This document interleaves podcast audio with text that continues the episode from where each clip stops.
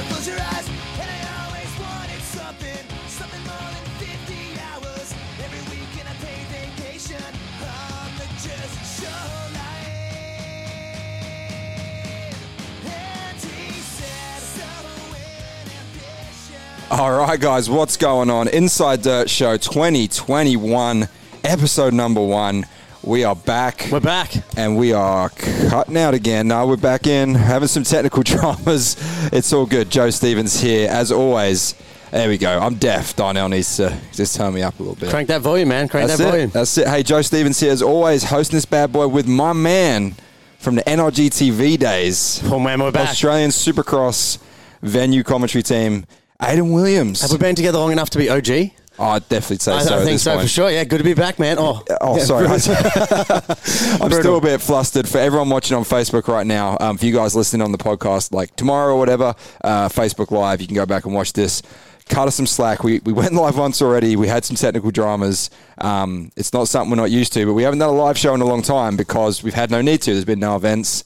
And we didn't advertise this live show for this very reason. Well, it's hard to talk about extreme sports when there's not many extreme sports going on. So exactly. But hey, Inside Dirt Show, Aidan, you're back from Queensland for a bit. Yeah. And we had to get you in to co-host. Well, how could I not? Back down here for about a month sort of thing. Finally, the borders opened up and, you know, had the option to travel back down, see the family, see the crew. And still surprised I let you in, but... Yeah, you know. I'm hoping they let me back.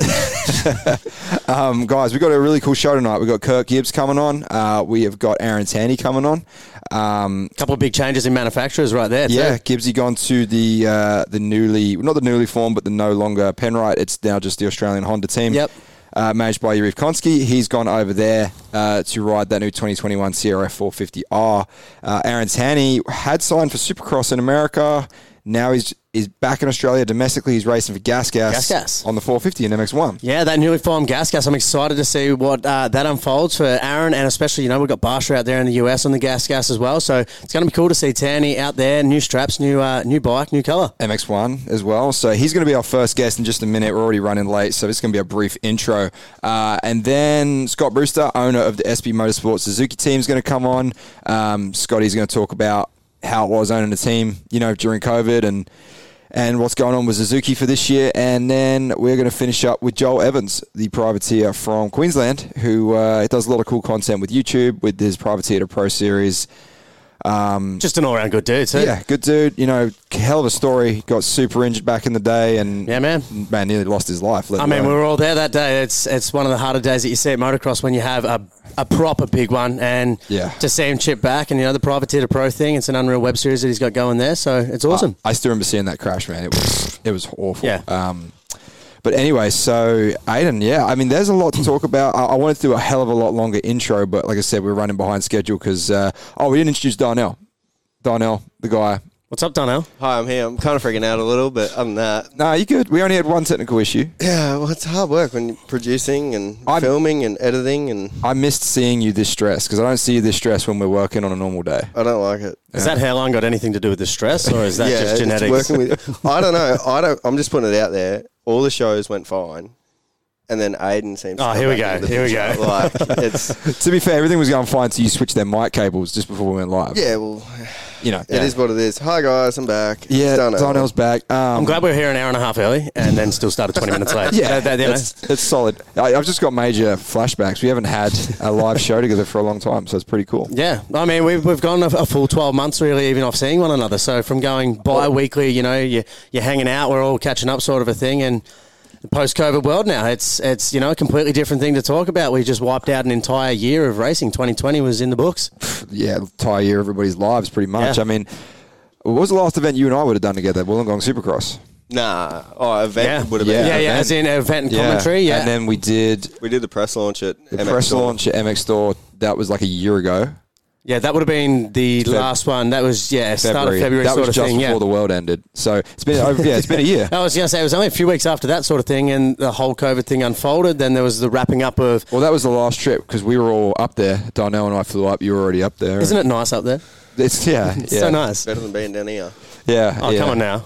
Those stress levels look like they're really getting to you. That's fine. Look, if anyone's watching the live stream, it's just the internet's a little bit. How you going? But. It should be good, and it's all been recorded, so we will We'll upload tomorrow. We'll do, you know, to give you guys a rundown, InsideDirt.com is about to launch, the new website platform. A couple of weeks away? Yeah, give or take, which is going to be really cool. We've got a lot of cool initiatives coming with that. We have a new partnership for the Pro MX Series post-race reviews podcast, which we'll announce soon, which is going to be really cool. It's going to be a distribution partner, and that's going to be really cool. So I'm excited about that. You know, we're going to do a lot of cool initiatives with the Inside Dirt website, which will, again, we'll put that out soon. But we just got back from the Christmas break. We're just getting it going. I was like, we got to get a show going because we haven't done one for a while. I always promise you guys more content. And you knew you had me for 3 days until I fly home. And you're that's like, it. I was like, we're going to put the A team back together. We're going to go hard. We're going to get the dream team in, and he's here. So, I mean, number one, H1, I guess, Houston is this weekend. So we've got to talk about that. Well, I mean, Barsha won A1. Like, we can be honest about that. The three-peat. What? That was impressive. I mean, that to me, that was a cool bit of content creation that they've done there. How many people do you reckon they freaked out by doing that? Everyone. Dude, I mean, I freaked out. I was like, you're kidding. I've missed it, and there's an A1? That was the thing for me. Like, you go on your Instagram, and you're like, oh, someone's being a dick. Like, they're putting stuff up about Barsha winning last year. And you're like, then another publication. All right, what's going on? Yeah, the first one I saw. It's almost like when Aidan ruined Vegas Supercross. There were some angry people on the live stream that day. Don't know what you're talking about. What round was that? I think that was a different guy. Bridge. Yeah, that's Vegas. Right. Yeah. I was fuming. Oh, yeah. Okay, yeah. I was fuming. Oh, the takeout. I mean, and then we've also got to talk about the Pro MX series coming up. Obviously, we'll do a lot of that with the guests. Yeah. But there's actually a lot of really cool things in the lead up to right now. It says Dakar is going on right now. Yeah. Dakar. Yeah, wow. No? You going with that? Dakar? The Paris Dakar.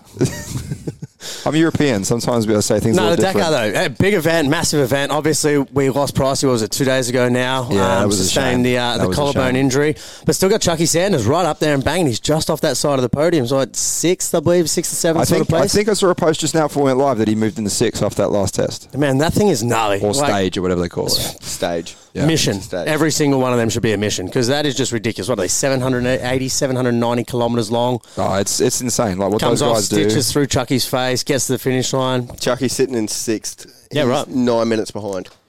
That's doable. I mean, they're losing 10, 20 minutes. Oh, sorry, that was in the stage. General, he is sixth. Yeah, sixth. 7 minutes behind. That's still really good for a rookie. Oh, man. Sorry, 7 minute penalty. I'm getting this all wrong. He's in sixth. He's 30 minutes behind. He got a 7 minute penalty. Either way, he's doing well. It's great. On you, Chucky. Yeah. You're holding it down. I mean, to get through day one, and we all saw the images of Pricey getting into those dunes, manhandling the 85 out of the sand dunes. But I know. That's why he does Dakar, not Supercross, because, wow. How can you pick a bike up that heavy is pretty impressive. But we should probably get into the show because I've got some guests that I gave time slots to that probably are waiting for a phone call right now. So Taney first up. Our first guest is Aaron Taney, formerly of Circo Yamaha, formerly of AMA Supercross West Coast last year. So this time last year he would have been in the States. And, you know, so Donnell, help me out. He signed for what team in the States? Nuclear. Was it that Yamaha thing that I think?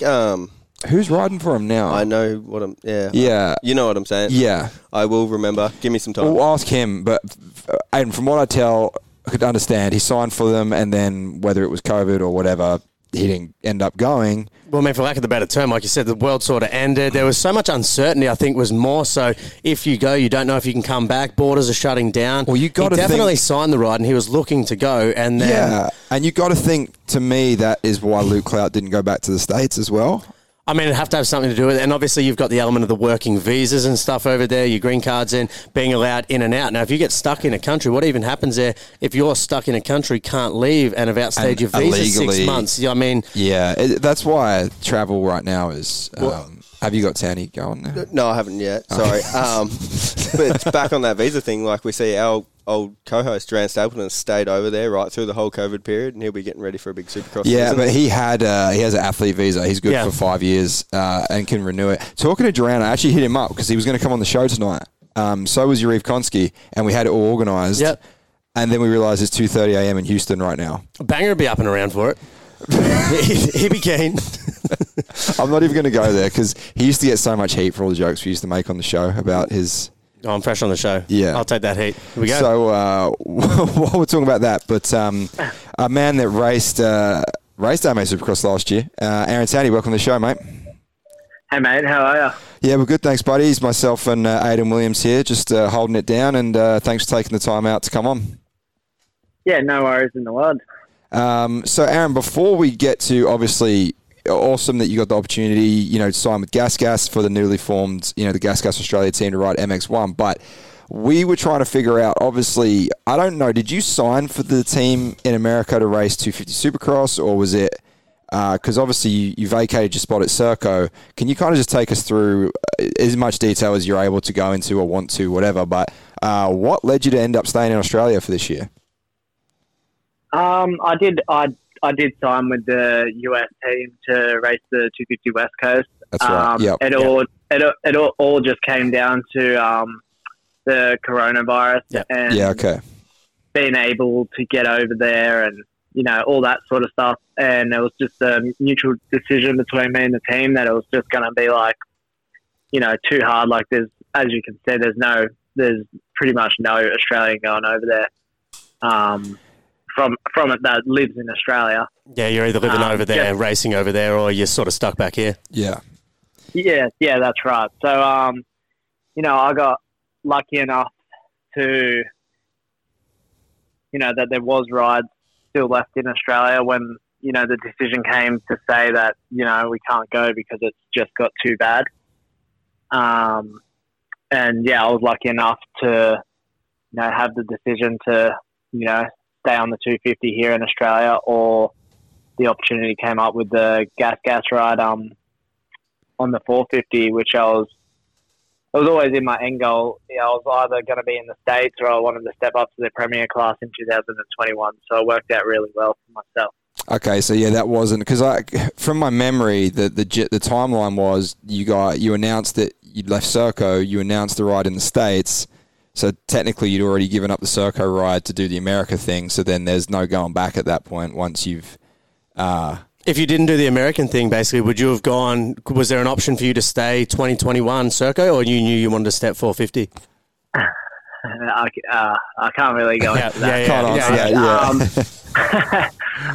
But yeah, I definitely did want to step up. But obviously, I wouldn't have stepped up if the opportunity wasn't there, because I wanted... step up and you know, do have it the right. opportunity. Yeah, I mean, sorry to be grilling you with the hard questions like right away. I don't know, just kind of worked out that way. But we're just having a bit of an intro, trying to figure it out the timeline and how it all unfolded. So it's like, hey, what about all these life decisions, Aaron?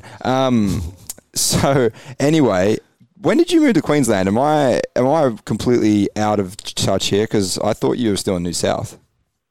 No, I moved to Queensland when I signed with Circo in 2019. Since January 2019, I've been in Queensland. So I'm just a couple of years late. Yeah, okay, that's all good. It's nice up there, Joe. It's nice up there. I hear it's nice up there. Yeah, it's you talk about it a lot. Yeah, it's sunny in winter. Yeah. That's right. That is exactly right. The winter is awesome here. So where is Gas Gas based? Obviously, it's out of KTM HQ, right? Yeah, that's based. I believe it's Hoxton Park in Sydney. There, it's all based out of the. Yes, it's out of the factory where KDM is. KDM Group. Yeah. Do you guys have... I mean, I've seen the Gas Gas truck, you know, is obviously all wrapped and everything. You know, is there much of a team structure yet, or is it sort of being pieced together right now, like mechanic, team manager, all that sort of thing? Where are you guys at with all that, do you know? All that stuff is all sorted out. I couldn't give you the exact positions of everyone right now because it sort of works across... you know, the three teams, I guess. Yeah, so they're sort of sharing the resources. Yeah, not mechanics, but say there will be someone that overlooks, you know, all three teams. And then obviously every team's got their own mechanics, own truck, and all that sort of business. But, yeah, that's all. I'm sort of just learning that now. I haven't been able to go down to Sydney to meet the team yet, obviously. No, you guys are not going to be able to come back to Queensland to get in or out. Yep. Yeah, so you know, that's what I was originally planning on, being down in Sydney for this first few weeks of January. You know, getting to meet the team and get on the bike and do the initial testing and whatnot. But it hasn't worked out that way, which doesn't really matter. I can wait till we can do it. But yeah. sort of the word across the board, though, in that post-COVID world. And, you know, Sydney, what is it, now month sort of thing? They've been back locked down. Everything starts to open back up. Promising looks towards the future, and then shut it back down. Everybody go back and sort of do your business. I mean, I guess in that way, you're blessed that you're up in Queensland, which has had a lot more of the freedom than, you know, Victoria and New South have seen. Says yeah, the guy that well, just I'm telling you, it's says nice the guy that didn't experience any of the Victorian thing all year. Yeah. It looked bad. Didn't it look bad, Aaron? Yeah. It did. We got a little bit worried up here just the other day, obviously with Brisbane going in. Oh yeah, you guys had to go through a 3-day lockdown. Yeah, that must have been terrible. I was lucky enough. I'm on the Gold Coast, so I didn't have to do it. So it's okay. Yeah, so you're based on the Goldies. So where do you ride at most often? Because I know I've spent some time up there, you know, Goldie, Brizzy area, and there's some good tracks. But man, it's pretty spread out up there as far as like you got to drive a lot. Yeah, you know, you do have to drive a lot. So the closest track to me, which it would be the Gold Coast Motorcycle Club, which is just at Stanwell here. It's only 5 minutes around the corner from where I live. And then the next track that I would train at is Willowbank, which is about a 40-minute drive for me. Oh, so that's where Willowbank is. I thought that was further out for some reason. No, it's not too bad from the Gold. Yeah, that's not too bad. And then I guess from there you got QMP, which is a little bit further. Cool. I spend a lot of time up Toowoomba. Yeah. I was riding more private tracks with Caleb Barham and whatnot. And then, yeah, the next option is Coolum, which is about just under 2-hour drive. Oh, that's not so bad. I mean, I know the traffic's gnarly, though, isn't it? And getting in and out of Sunshine Coast motorway. Oh, yeah. Nightmares. No fun. Yeah. You got to pick the right days to do it. Like, if you do it on, like, if you do the weekend, there's usually traffic on the way home or something like that, you know. It's like if you race on a Sunday or practice on a Sunday on the way home, you're going to get it. Yeah, I remember we stayed at Hope Island there and we were going like QMP and back, Coolum back, wherever, and it just seemed like everywhere we went was traffic. But everywhere has traffic from Hope Island. Yeah. It was a nice spot though. That's right, for sure. So how long have you been on the Gas? Because I saw the PR went out before Christmas, so you've obviously had bikes for a minute now. Nope. No. Oh really? Photoshop's I haven't.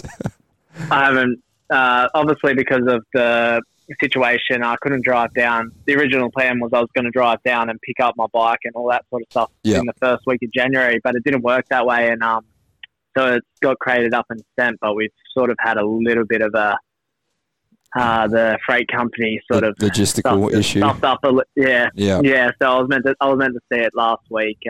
But unfortunately, I haven't seen it yet, and I'm meant to be seeing it tomorrow, which is when I'm driving down the Coffs Harbour because I'm racing the Coffs Harbour Stadium Cross, and I haven't rode my bike yet. So. Oh wow! Okay, well that's you see this Aaron right here is where you say, no, I love the bike. I've ridden it heaps. No, man, they haven't dialed. The team is on point. That just shows the way the world is right now. Like you can't plan anything anything interstate is very difficult, right?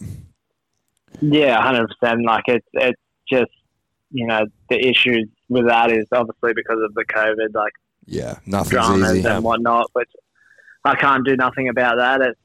It is what it is.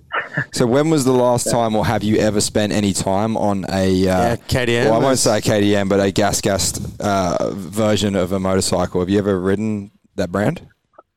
I grew up in juniors riding that brand a lot. Yeah, okay. So you're somewhat familiar with it.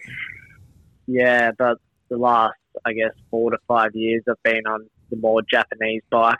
Yep. Between Yamaha and Kawasaki, and I've rode one overseas in like Indonesia and stuff when I raced the MXGP over there the other year. And that's about as much as I've got on time on them at the moment. I feel like they are a bike, though, that you can jump on. Everyone that seems to get onto them, Joel's fairly comfortable with that sort of ride. I think you can adapt to them very quickly. I think there's a difference between adapting to it and then performing on it at a high level, but you could get like a base comfort within a couple of laps, I feel. Like I've always felt that on those bikes. Yeah, 100%. You know, and I'm going to have my suspension to bolt in straight away. You know, Paul from MPE is doing my suspension this year, and I went and picked up my cone valves and stuff today. So yeah, okay. So you're I'm sure I'll I'll jump on and be comfortable straight away. So that's part of the deal in-house. Like, you're still able to use your own technician for suspension, which is which can be a good thing. Yeah. There is it's in-house, but it's a lot of I guess flexibility. I get to do my own gear deal and that sort of stuff. So that's pretty cool. Do you got a gear deal and everything lined up yet? Yeah.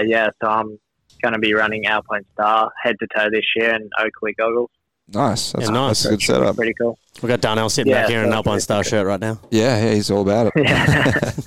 That's it. Good nice. Brand. So yeah, it sounds like you've got a decent program put together, other than this logistical snafu with the whole bike situation. But it's got to be a little different though, coming in from Circo, which is so structured and so much stepping in, creating your own deal. Is it a little bit more excitement, a little bit more freedom, or has it been a little bit more of that mad rat race, just hoping that you can get everything dialed in before the season comes around?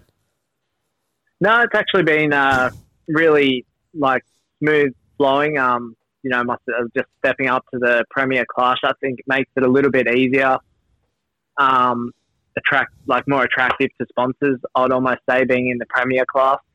The industry's kind of structured that, and realistically, unless you're a 450 guy, there's not a lot of money deals out there anymore. Well, I mean, and even as we talk about it, it's called the Premier Class. Yeah. It is the step up. Yeah. And it's good in a way with this KTM group dynamic. I guess you've been able to inherit a number one spot at Gas Gas when... And I mean, it's a fresh face. It's a fresh bike. It's a brand new thing. Not only are you stepping up, but it's a new manufacturer into the series that really we haven't seen at all. It's a full fresh face, full fresh look. It's attractive to sponsors. That's what I'm getting at. Like if it was just KTM and you had, Duff, who was a number one guy, then Taney would be number two, right? But because of Gas Gas now, you've got yourself, Waters, and Regan, three standalone number one guys on those brands. It's a really good marketing. The KTM Group have done a really good job with this. I don't say buyout merger, whatever it is, but it's cool for you, Aaron, to be the face of that in Australia, because that is a it's exciting for the sport, right? Yeah, 100%, and I'm really excited to be a part of it. I think it's going to be really good, and we'll have a good year together. And yeah, like you said, it's just a new brand, a lot of exposure. It's going to be really good. So just got to get that bike. Yeah. So are you going to race it? Are you actually going to race Coffs Harbour, having first lap of practice, just jumping on it? I'm going to get in some riding tomorrow afternoon. So I'm going to do run the bike in and cruise around and make sure I can actually ride a bike still. All right. When was the last time you rode? End of November, when I had to retire my Yamaha back to Circo. Oh, so it's been a minute. Jeez. Yeah, it's been a minute. I've been keeping active just with my training and whatnot, but I haven't been on a dirt bike for a good solid month. Yeah, I mean, you're a professional athlete. I'm pretty sure you've shaken the cobwebs out, and it's not like... Is that diet a little bit more fun, though, going to the 450? No concerns? Yeah. Yeah, well, crazy enough. Actually, I was always a heavier rider on the 250. Struggled to get, below 78 kilos. And after doing lots of cycling and stuff over the Christmas break and whatnot, I'm actually the lightest I've ever been, and now I'm I got to put on some weight again. I don't need to be light. That's always the way. But that gives me room to work, in the gym and stuff. I don't have to, try and cut down weight. I get to put on weight. So I'm looking forward to that. This will be, I guess, the longest time you've had off the bike in quite a while. Has it changed up your training a whole bunch? Is there some new things you've been innovating and some new things you're trying, or is it sort of, you're stuck standard and then going and just waiting to get that bike? To be honest, most of the training I did when I was not having a bike was a lot of cycling. Yep. I wasn't even in the gym all that often. I've only started going back to the gym start of this year. All my training was cycling. Just getting that base down. The occasional run and whatnot, and I was just, enjoying cycling a lot. Did a few big ones, and I don't think you post enough on it. I don't think you post enough on Instagram about cycling, Aaron, I'll be honest, because I thought if you were a cyclist, you had to post about it all the time. Oh, still, that's there. It's like every time you got to post your Strava thing. Yeah, Strava, but you got to post the coffee shop that you go, you know, your coffee or whatever it is. Does Willsy cycle? Oh yeah. Hey, Webby ain't that much further behind that either. Yeah, no, there's a lot. That's what I'm saying. Like, there's a lot of them. Even when I got into cycling for a while, you just get sucked into posting about it all the time. What is it? A mammal? A middle-aged man in lycra? I was a middle-aged back then. You wouldn't catch me in lycra. You don't need to see that now.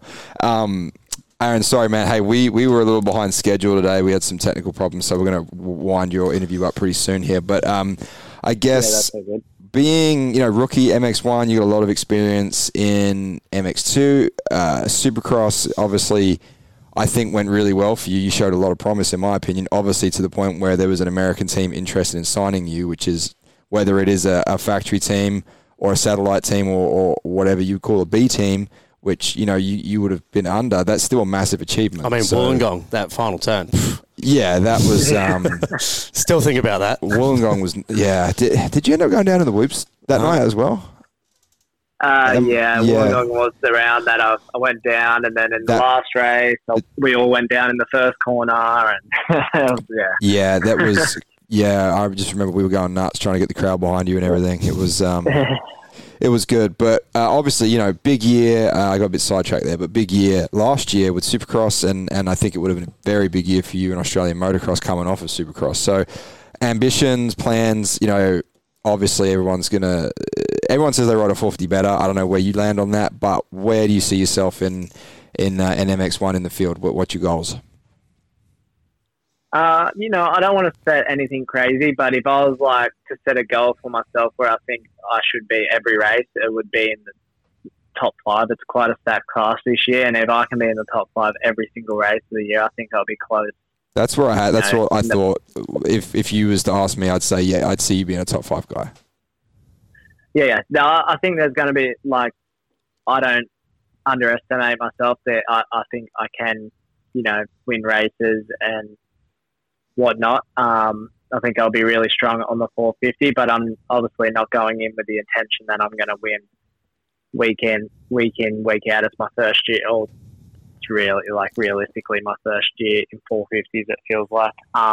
Yeah, it's more of a get your feet wet and kind of learn the... Well, Stanley, you said a top five position week in, week out sort of thing. You are in that, you know, championship to podium discussion as you come down to the final rounds. If you can be consistent, I mean, that's what it's all about in the 450. If you can keep it inside that top five week in, week out, you find yourself coming into those final rounds pretty on close to the championship.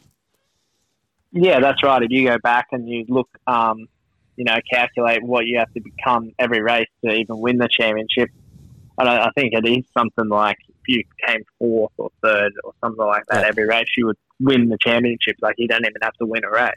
Yeah, that is typically the math. And also, like, I don't know for sure. I've heard different things about the race format for 21 with Pro MX. I think, from what I hear, don't quote me on this, but I think there's a long moto and a split moto, you know, kind of back-to-backs at some rounds, or maybe, I don't, again, this is all just things I've heard. But I doubt it would go back to 230s. I just can't see it going to 230s, which sort of brings in that back-to-back sprint format sort of thing. Be interesting to see, and maybe if there is those back-to-back, someone like yourself, Aaron, where on the 450 in your first year, running a 30 plus 2 out front is tough, but whole shot and a shorter moto and running up front is something I could definitely see you, you know, getting a moto win or something, you know. It's possible. Yeah, you know, we'll see how we go. I haven't even... Have rode the bike yet, guys. Chill out, man. There's some good pre-season races that I'll do up here in Queensland, and obviously I've got Toddy up here and Gibbsy, and, you know, when the other boys like Jay Wilson and stuff step on the 450, if they race some of the races up here. So I'll get a good pre-season, you know, racing the Queensland titles and stuff like that. Yeah, for sure. Give me a good judge of where I need to be or if I need to get stronger. Or, you know. Yeah, I mean, I hate asking those questions, honestly, Aaron, but we kind of have to. It's part of the gig. But, like, you know, you say, oh, where are you going to finish, mate? Like, let us know. It's just part of it. But, hey, man, I appreciate you taking the time out to come on, and sorry to cut you short, but we're running behind. But Aaron Taney, everyone, Gas Australia, MX1 will be making his debut at the Wonthaggi for Pro MX. So, hey, mate, best of luck in the preseason. Stay safe. Yeah, and... Yeah, hopefully we see you down here in a few months. Yeah, thanks, guys. Thanks for having me. All good, mate. See you soon. Yeah, bye. All right, guys. Aaron Taney on the show. He's loosened up, man. I remember some interviews we used to do. I think when you're 2 months out from a championship and you don't have a bike, though, staying nice and loose is probably pretty crucial. Yeah, it's like, hey, where do you see yourself in MX1? He's like, I haven't ridden the bike yet, guys. I'll let you know when I swing a leg over it. Nah, he'll be fine. I mean, and they're sort of at a level, you know, and Aaron, as he said, you know, Jay Wilson, these guys are at a level where they're 450 ready. They're week in, week out sort of ready to do that. They, you know, they train on them a lot. There's a lot more strength involved in getting on that 450, so I'm sure he's seen plenty of 450s. He would have, and I think this. What time we got, Donnell? It's 20 past 8. What time we say Gibbsy on? 8:30. 8:15. I mean, that's not bad. We started 15 minutes late. We did. Can you text him and say it'll be 5 minutes? Yeah, cool. What was I going to say? So this is an interesting topic, Aidan. Is that in MX1 this year? You got the young crowd. You've got Taney. You've got Duffy. Yep. You've got... Duffy 450. I mean, Clout's not young, but he's still... He's in that changing the guard. He's almost that mid-range now. He's in those guys that have stepped up, and I'd say Hayden Melross is probably in there too. I was going to say, like Clout, Melross, Duffy, Taney. Who else we got in MX1 that's stepping up that's young? Is Jay Wilson, is he? No, he's MX2, 250, yeah. So he's MX2. I'd say they're probably your big ones. They would be the heavy. Are we missing one, Donnell, you can think of? I know you're sending a text right now. You look very stressed. No, I'm fine. Yeah. Who are we missing from 450s? No, I'm saying the young guys stepping up. You've got Taney. Duffy. Yeah, Duffy, Clout, Melross. Clout's not stepping up. He rode 450 at CDR. No, I'm saying younger. Man, he really isn't listening to the rest. He's sorry. Not. You know, there's Gibbs, there's Metcalf, there's Waters. It's that class. It is. But that's what I'm saying. You got like Gibbs, Metcalf, Waters over here. Like the older guys. Mossy, you've got to talk about that. That's a big talking point, the return of Mossy, and he looks fast. In with those other guys. You would? Okay. Well, yeah. Maybe not with Matty. No, Matty's a league of his own. Come on. I think Matty's older than me, and that's saying Matty. Something. Hashtag Matty 2021. Matty's still a legend, though. Just Matty. There's no better man in work boots getting around the track. No, them. It's going to be interesting. I guess, to me, like... Duffy is, and we're going to talk about this a lot between now. It's January, it's early days. April is when Pro MX starts. But, you know, we're going to go a few more shows here between now and then, definitely. I think Duffy's got a real shot at this title in MX1. Well, I mean, yeah, and I know it's the sand, and I know it's Manjum up, and it's sort of its own standalone independent. But he's given it to these top boys already. He is not afraid to bang bars with any of them. It doesn't matter what name you've got. He did at MXN in those conditions as well. Like... And you just, I don't know. I'm a big fan of Regan Duffy as a person, as a rider. I think he's the full package. Yeah. I don't know. It's to me like there's a lot of guys that can win races. Like Clout, yeah. Melross, definitely. Gibbsy, yes. Matty, yes. Yeah. You know, then if we have those short and sprint formats, like Taney can get a win. Yeah. You know, there's a lot of guys. You know, Waters can definitely. He's the defending champ. We haven't even mentioned him yet. I was going to say, Matt Moss, how many time champion? Red Mossy, Waters is going to be... Waters, it's somehow, even though he's defending championship, how does he fly under the radar? It seems to always be this dark horse, but it's like he's obviously the hot favourite going in. I think it's because he's I mean, there's not as much hype around the older guys. You know, Gibbsy, Waters. It's interesting. I mean... And Toddy seems to more so go about, goes about his business. He's under the radar. He's just grinding, though. He's a working-class guy is what I call him. Yeah. He's not like a Instagram rock star. Yep. He does the T-Dub coaching clinics. Like, he's on the road with... I think he travels around Ben Shadell and stuff. Like, it's... Text messages rolling in. Kevin Williams, Todd Waters. Oh, really? He's blowing up the phone. Connor Tierney is another one. Yeah, Connor. Well, he's on the SB Motorsports Suzuki team, so we'll talk about him when we talk to Scott Brewster in a bit. But Connor, he's coming of age. He's got speed on a 450. Absolutely. We saw that at the end of last year. Another one we forgot about. Jaden Rikers. Yeah. Just re-signed with Empire Cowie. Yeah. So that's 10 guys nearly. Yeah. That's a lot of talent. You could throw a blanket over, and every single one of those guys we just mentioned could win a moto. Rikers could definitely. Like, he was very fast. Rikers is strong. Well, you sent him last year. Not last year. 2019. Jesus. And he was on the Suzuki. Yeah. Which, say what you want about a Suzuki. No, they're a good bike. People, you say that because you got one. It's a good bike. It's like me saying I have a good car. It's not like it overheated on the way to the studio. Bravo's all right. Yeah, it's on the Bravo. Solid. But he did good on that bike. He did. And we've seen it with Justin Rodbell. Like, the thing was a rocket ship at Appen in the worst conditions we'd probably seen in a long time. Yeah, the biggest hole shot you've ever seen. Yeah. So, right. Say what you want about the Suzukis get some hate. I don't really get it. Yeah. My RM125 in the day was sick. Wow, it's going back. Let's head up. Let's call Gibbsy. It's going nowhere. But yeah, as you said, there's 10 guys there that could all win motos, and, you know, some of them maybe not be what we'd call a serious contender right now, but there's always those one or two kids that come out and flash and show themselves to be a real contender. Can the Duffys in that, you know, do this for an entire championship? I'd have to say he's probably one of the younger guys that's just stepping up now that has the maturity and stuff, but such a stacked 450 class. It is, it really is, but we have got Kirk Gibbs on the line now. Welcome to the show, Gibbsy. Thanks for coming on, mate. No problem. Thanks for having me. All good, mate. So, hey, very unprofessional of me, but is it Honda Australia Racing now? What's the team name for the new 21 Honda outfit? So that's going to get announced very soon. Okay. But yeah, just for now, it's just Honda Racing. Just Honda Racing for now. We're on the Instagram trying to suss that out. Yeah, we were. Hints. I mean, Yariev's involved, so I'm not doubting there's going to be a title sponsor coming before, but we won't put that on you to announce, Gibbsy, so it's all good. But can't put that one on me. No, I won't, mate. But it's January, Joe. It is January. It's early, but we're getting... I guess this is a pre-Supercross, pre-Pro-MX. We just wanted to do a show, Gibbsy, but I wanted to get you on because obviously interesting 2020 for everybody, but none more so than yourself. You know, you make the... the tough... Not the tough call on your part, but, you know, you really didn't get to do any racing whatsoever. And then you leave CDR to go to Honda. So, you know, interest in 2020... Talk about how that was. You know, we've had a few guys on the show over the last 6 months talking about not being able to race. First time in a long time, 12 months off racing. Yeah, for you, how was that? Yeah, it's definitely different. I was lucky enough, obviously, to get New Zealand in, so that was... that's right, you just beforehand. Yeah, so I was pretty lucky in that hand. I got to race all there. They started...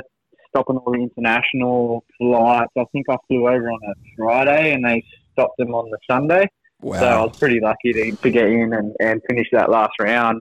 And then I had to come home and quarantine. So, and then obviously we didn't get to do any racing. We sort of just kept training and just thinking that, you know, one day it would just be like, all right, 3 weeks time, it's go time. So it was just like, training with no racing at all, which is like, you know, it gets pretty repetitive. Yeah. So, it was hard to stay motivated with no start line inside. But, but we ended up, there was a lot of racing that got, well, not a lot, but a fair few rounds happened here in Queensland, but I kept it pretty quiet. But the week before all that sort of kicked off, I went and broke my wrist. So, oh, wow. Missed four races that all the other boys got to do, which really sucked. And then I got to do the last the one race they had up at Rockhampton, which is a pretty cool race. I was only back on the bike for 3 weeks, I think. What time of year are we talking around here? July, August sort of thing towards the... Nah, so like that was only for October, I think. Yeah, that was later in the year, wasn't it? Yeah. So... I broke it probably, I think it was like end of July sort of thing. I broke my wrist, I think. So, yeah, like obviously I'd been training and riding flat out for, 6-7 months. Like, and then, went and did that. So, but yeah, it was very odd. And yeah, I guess at the end of the day, things didn't work out with where we were, where I was at. And the Honda thing came up, and I haven't ever dealt with Yarieve, but I've talked to him here and there, and just sort of liked what they've been doing over the last few years. Obviously, when with their connection with Brayton now, and they're so close, and I feel like they've gotten a lot better support and just resources and stuff through that. And Yarieve's obviously, he's really good at getting sponsors and stuff like that. So I really believe that, they were just starting to tick boxes, and I was just sort of liking what they're seeing. And then obviously with the new 2021 bike, I was just like, I did a bit of research there and talked to Taka from you know, obviously he did a little bit of development of that bike, and yeah, it all sort of fell to place to want to go there. For sure. I didn't actually use, I think I didn't mention, but Aidan Williams is here co-hosting with me, so that's the other. What's up, Gibbsy? You'd know that voice, but... so look, Gibbsy, before we get to the Honda thing, there's one thing that I think is really cool that you've done, that you started your own business and you opened up the recovery centre there, which... I think it's really cool. You know, I think not enough moto guys in your position where they have a personal brand and they have a, you know, an ability, a platform to promote a business. I think they wait too long. You know, they retire a year or so, then they go, oh, I should probably start a business, when they should have done it when they had the opportunity to promote that business. So, I can't remember the name of it, but obviously you can fill the listeners in, but it's based up where you are in Queensland. So how's business at the recovery centre there?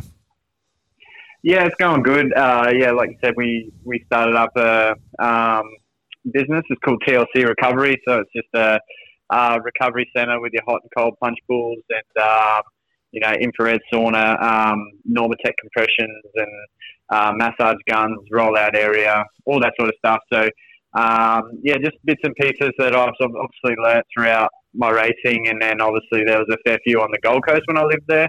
So I sort of picked and chose a little bit from what I liked, and then when we moved up here, there was nothing here. So on the Sunshine Coast, so yeah, we jumped in the deep end. I sort of didn't have any plans of it, just of like starting a business or anything like that. But my missus was sort of in the background, like, "What are you gonna do after racing?" You know. Yeah, and, yeah. Well, that's good, because, like I said, I don't think enough guys think about this. Like, they think racing's gonna go forever. And when the music stops, it stops pretty quick for a lot of people, unfortunately. Yeah, exactly. So, and yeah, I've been obviously around some good people and just smart people, and led me in the right direction with sort of just money and things like that. So, yeah, to go down that avenue was sort of a no-brainer. And, yeah, we sort of just jumped in the deep end, and just learnt so quickly of... yeah, we didn't actually really know a lot until we tried to start this business. And then, but yeah, it's been really good. It's been really positive. I thought I would have more athletes, but surprisingly, we just have majority of everyday people. We just want to feel better and just want to feel good. And yeah, you'd be surprised. We do get a lot of gym people and stuff like that as well. But yeah, it's gone really well. My partner works in there a lot. And I still get in there a couple of days a week unless I'm going away racing. Did the COVID thing affect you guys at all, or were you able to stay open the whole time? Nah, we got rocked, eh? So we opened... Sorry, everybody did it one way, huh? Yeah, 13th of January we opened. And I had... When I wanted to open it, I had a 2-month deadline, and we went to 4 months. To open. And then yeah, we got, I think it was 7 weeks in, and then we had to close for 2.5 months. Oh yeah, wow. So, that's great momentum right there. Yeah, so we got pretty nailed, but we were lucky. Our landlord was pretty good to us and stuff like that, so yeah, we did get pretty lucky there. But yeah, we're out the other end, and hopefully no more you know, massive cases up here, and we will have to shut. It'll be good.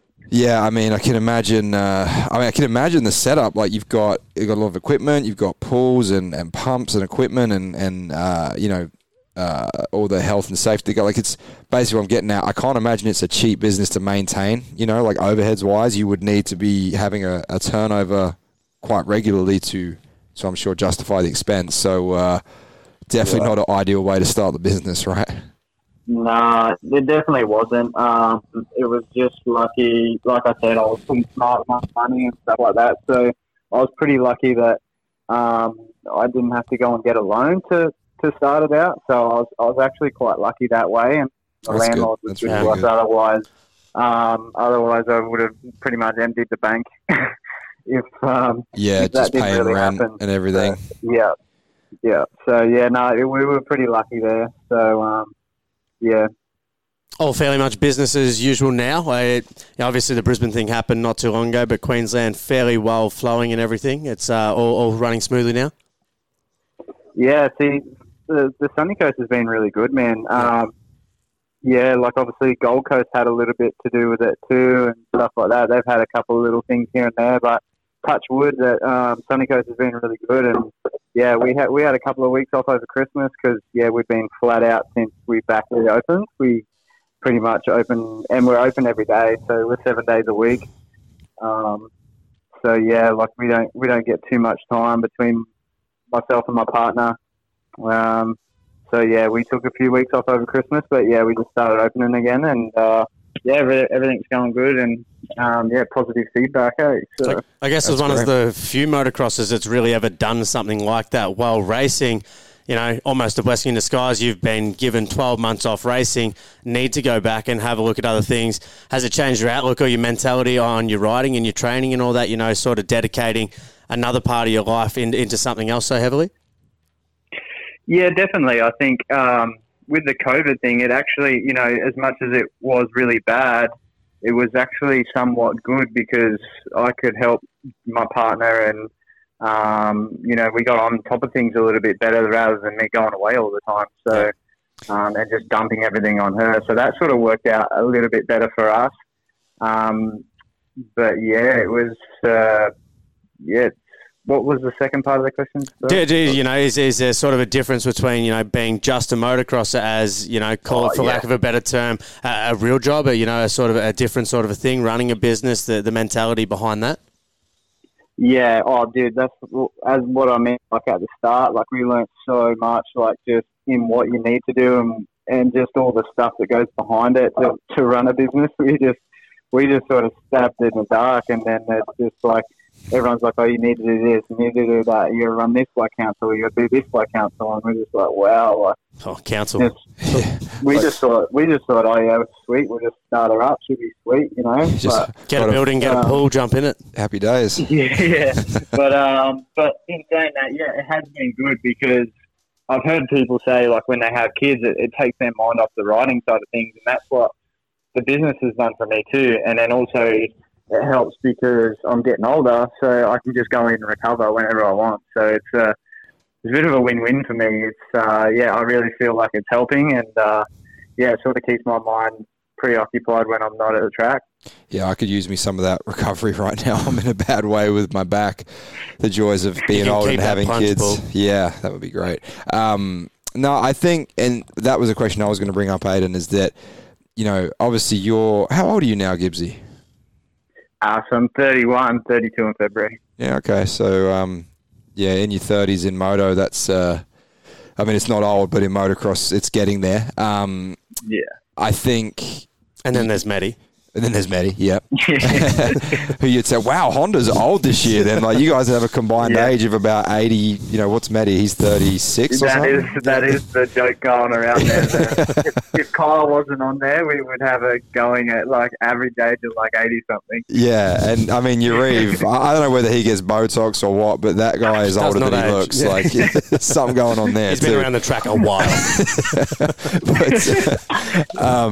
He's lucky he keeps training. Otherwise, he would look way worse. Yeah, true. He's on a real health deal right now, which is cool. But he runs, because he lives right. He's literally the workshop is about a minute away from where we are right now in my offices. So if you're ever down with the team, we'll get you in for a pod. That'll be cool. But what I was going to say was, you know, when the younger riders, like, you know, I'm sure you've been there at different points in your career. Like, you're so caught up in, you know, each result. If you have a bad weekend, it's the end of the world, and your results define who you are as a person. Well, I mean, for Kirk too, there's injuries, there's sort of been that thing that's plagued you those past sort of few years, you know, 18, 19 especially. And the stress of, oh man, you know, I'm not doing well, am I going to get another ride? But I think when you start a business, I mean, I know it was, for me, you know, I was just a privateer guy. I was never on the level that you're at, but having that side, the business becomes a priority pretty quick, but you can separate it. Like, riding's riding, business is business. I know riding is business for you, but you get where I'm coming from. It is a good way to separate. If you have a bad weekend, you're still going to open the business Monday morning, and life goes on, right? Yeah, definitely. And that's what I've heard about when, you know, people have kids. But obviously, kids is a very hard thing, and so is business, but that's exactly what happens is you just, you know, like you can't dwell on, you know, your past. And when you're, you know, 20 to 25 or 18 to 25, that's all you think about is you wake up, you eat, and all you're thinking about is riding your dirt bike. And don't get me wrong, I still do a lot of that. I still think about riding all the time and still getting after it. Like I feel like I'm getting after it just as much as I was when I was 18 years old. But yeah, it just gives you that avenue and gives you that chance to switch off and think about something else, which is, yeah, I think it's helping. Do you think that's made you appreciate the moments where you do get to go riding and you do just get to throw yourself into the bikes a little bit more, where you just, you know, you shut off and it's the saving grace, you're back to doing exactly what you love and remembering exactly why you wanted to do it? Yeah, in somewhat, yeah, definitely. I just still love racing. I still love riding. There was a period there where, you know, I struggled a little bit, you know, like you said, with the, you know, the end of the KTM days, early Yamaha, you know, just not just the transition, but just coming out of a bit of a slump there, you know. I just had to keep trying to find my feet through 19, and I felt like the end of 19 I was sort of starting to find my feet again a little bit. And then I felt like at the start of 2020, you know, going to New Zealand, winning the championship, I started feeling really good again. And then obviously COVID. So, you know, I never really got to show what I was doing through 2020, unfortunately. But, yeah, I feel like, you know, I was starting to find my feet and I feel confident again. I feel like I can be that consistent guy that's a top three guy every race, where I felt like, you know, a few years ago, you know, I started going through those, you know, crashes and injuries and just things like that, and it gets you into a bit of a bad place. So, and it's hard. Like you go back 5-6 years. Like obviously you get the title in 15, 16. You go down to the last moto with Dean and Todd. Like it was any one of you guys could have took that one out of that moto. And then, you know, you go from 2 years of being on top to then you had some really rough years. And like you said, it's people are so quick in the game to write you off, but they don't know what goes on behind the scenes with the injuries. So it must be a breath of fresh air. I know signing for Yamaha would have been, but I think, you know, segueing into the Honda deal now, I mean, I've ridden this 21 Honda. I think in production form it misses some things, but as a base, being on a team like your Eves, like I feel that bike is going to be incredible. It's a really good bike. So how have you enjoyed the new bike and working with the team? Like I know you came down and did some testing to launch. That's my phone that keeps going off with the Bluetooth. So our producer Donnell's just got some ambience. Yeah, you know, you obviously did some testing after that Wonthaggi Open race and got things moving with the press launch and everything. So, yeah, how have you enjoyed the Honda? How's it been working with your even the team, riding with you know, grandfather Meddy and both you old boys just doing your thing? Yeah, it's been cool. It's a cool transition. Obviously, I was good mates with Webster, you know, prior. Like yeah, you guys kind of travel a lot together and stuff, right? Like I always sort of see you guys around. Yeah, so I was always just so Craig Bolton used to be my mechanic at KDM, and him and Kyle and that used to live together. So I used to always go and stay with them guys, and we always just cruise around, do whatever. So. Yeah, obviously I had a relationship with them, and then obviously Scott Illis and Nick Illis. When we went to Nations, Redbud, we stayed with Michael Moserman, who Scott was mechanicking for. Right, so, like, right. Yeah, I spent a bunch of time with all them guys. Surprisingly not. I hadn't spent a lot of time with Meddy, both SA boys, but yeah, obviously just... Yeah, different eras, really. Yeah, pretty much, so... but yeah, he's a funny dude. Eh? I got a bit surprised. I thought he was a bit of a straighty 180 dude, but he's a funny dude away from the track. So yeah, we all kicked it off. He's a character. So we all kick it off. It's really good. I was loving those 3 days we were down there, and the new bike.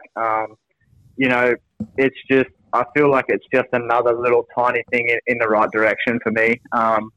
It's a little bit smaller. It's a little bit more nimble for myself. I feel like I can move it around and do some stuff that I couldn't quite do before, like just turning a little bit better and things like that. It's you know, I'm really psyched with it. You know, we don't have a lot of parts at the moment, but super happy with the bike already. So because I'll be honest, like I don't.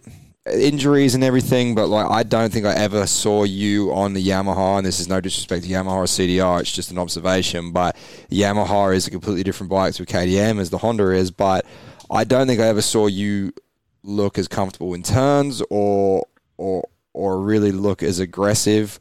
Well, actually, that's the wrong term because aggressive really isn't your style. Yeah. Like, you're very efficient and it's the diesel and train flow.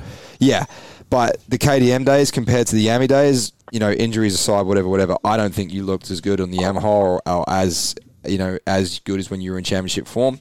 But like you say, if the Honda's giving you that feeling of being nimble and turning, maybe a little bit more, you know, KTM-esque of being that lower chassis. And they've always tracked so well, though, the Hondas. They turn on a dime. They're, you know, they're sort of known for that. And that bike turns too well in stock form, in my opinion. It causes some dramas. But either way, man, if you're saying that you're feeling those vibes, I think that's a good sign, right?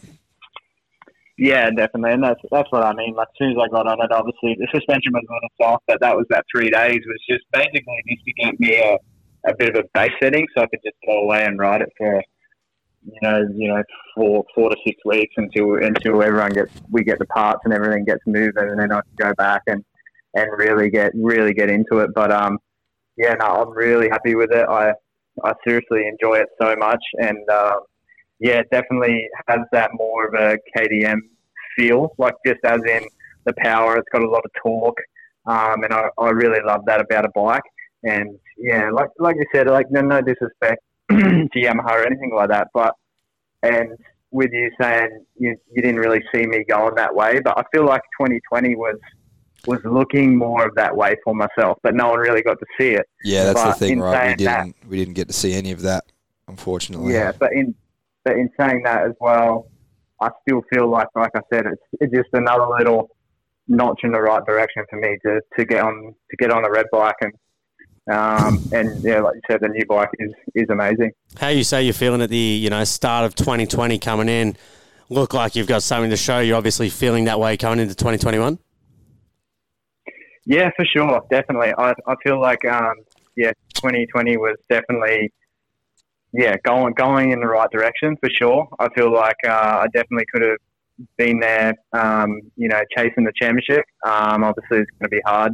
But, you know, there's some good guys there. But I definitely think that things were going back in the right direction for me, and just to be more consistent and be there every single race. You know, I had races where, you know, I was a fifth-place guy, I have a little crash or whatever, and I was a seventh-place guy. I feel like, you know, I can be that, you know, top three, top four guy every single race. And I feel like I'm getting back to that again. So, yeah, I'm really looking forward to it. And, yeah, just going to just – try and pound out as many races as I can here, just local races, and just get behind the gate as much as I can before I get to round one.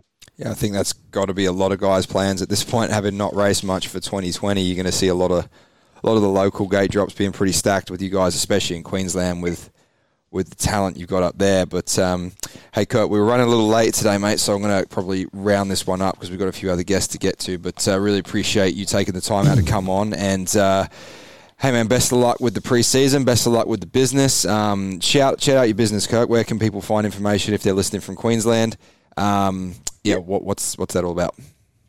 So TLC Recovery, Sunshine Coast. So, yeah, we just tlcrecovery.com.au, or just like any of the socials, or Facebook and Instagram and that. So on any of those things, yeah, we're really active. So, yeah, get amongst it and have a look. And then, yeah.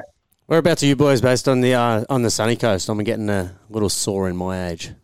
Yeah, so we're right in Maroochydore. So basically, we're 15 minutes down the road from Coolum. So if anyone needs recovery in Maroochydore, it's like the most chill place on earth. But yeah, no, Queensland's pretty good. Yeah, they think they got it rough, but that's why they come in. No, coming to Seaford and where we are right now. If you guys go see Kirk at the TLC Recovery Centre, mention Inside Dirt, and Kirk will send me a commission. So I'm pretty excited about that. No, I'm joking, but all the best, mate. Have a good preseason. We hope to see you come out swinging. Look, we'll probably talk to you before Wonthaggi. It's like January. We've got till April, but we were just excited to do a show. So all the best, man. Have a good few months. Thank you very much. See you guys. See you, mate. All right, Gibbsy.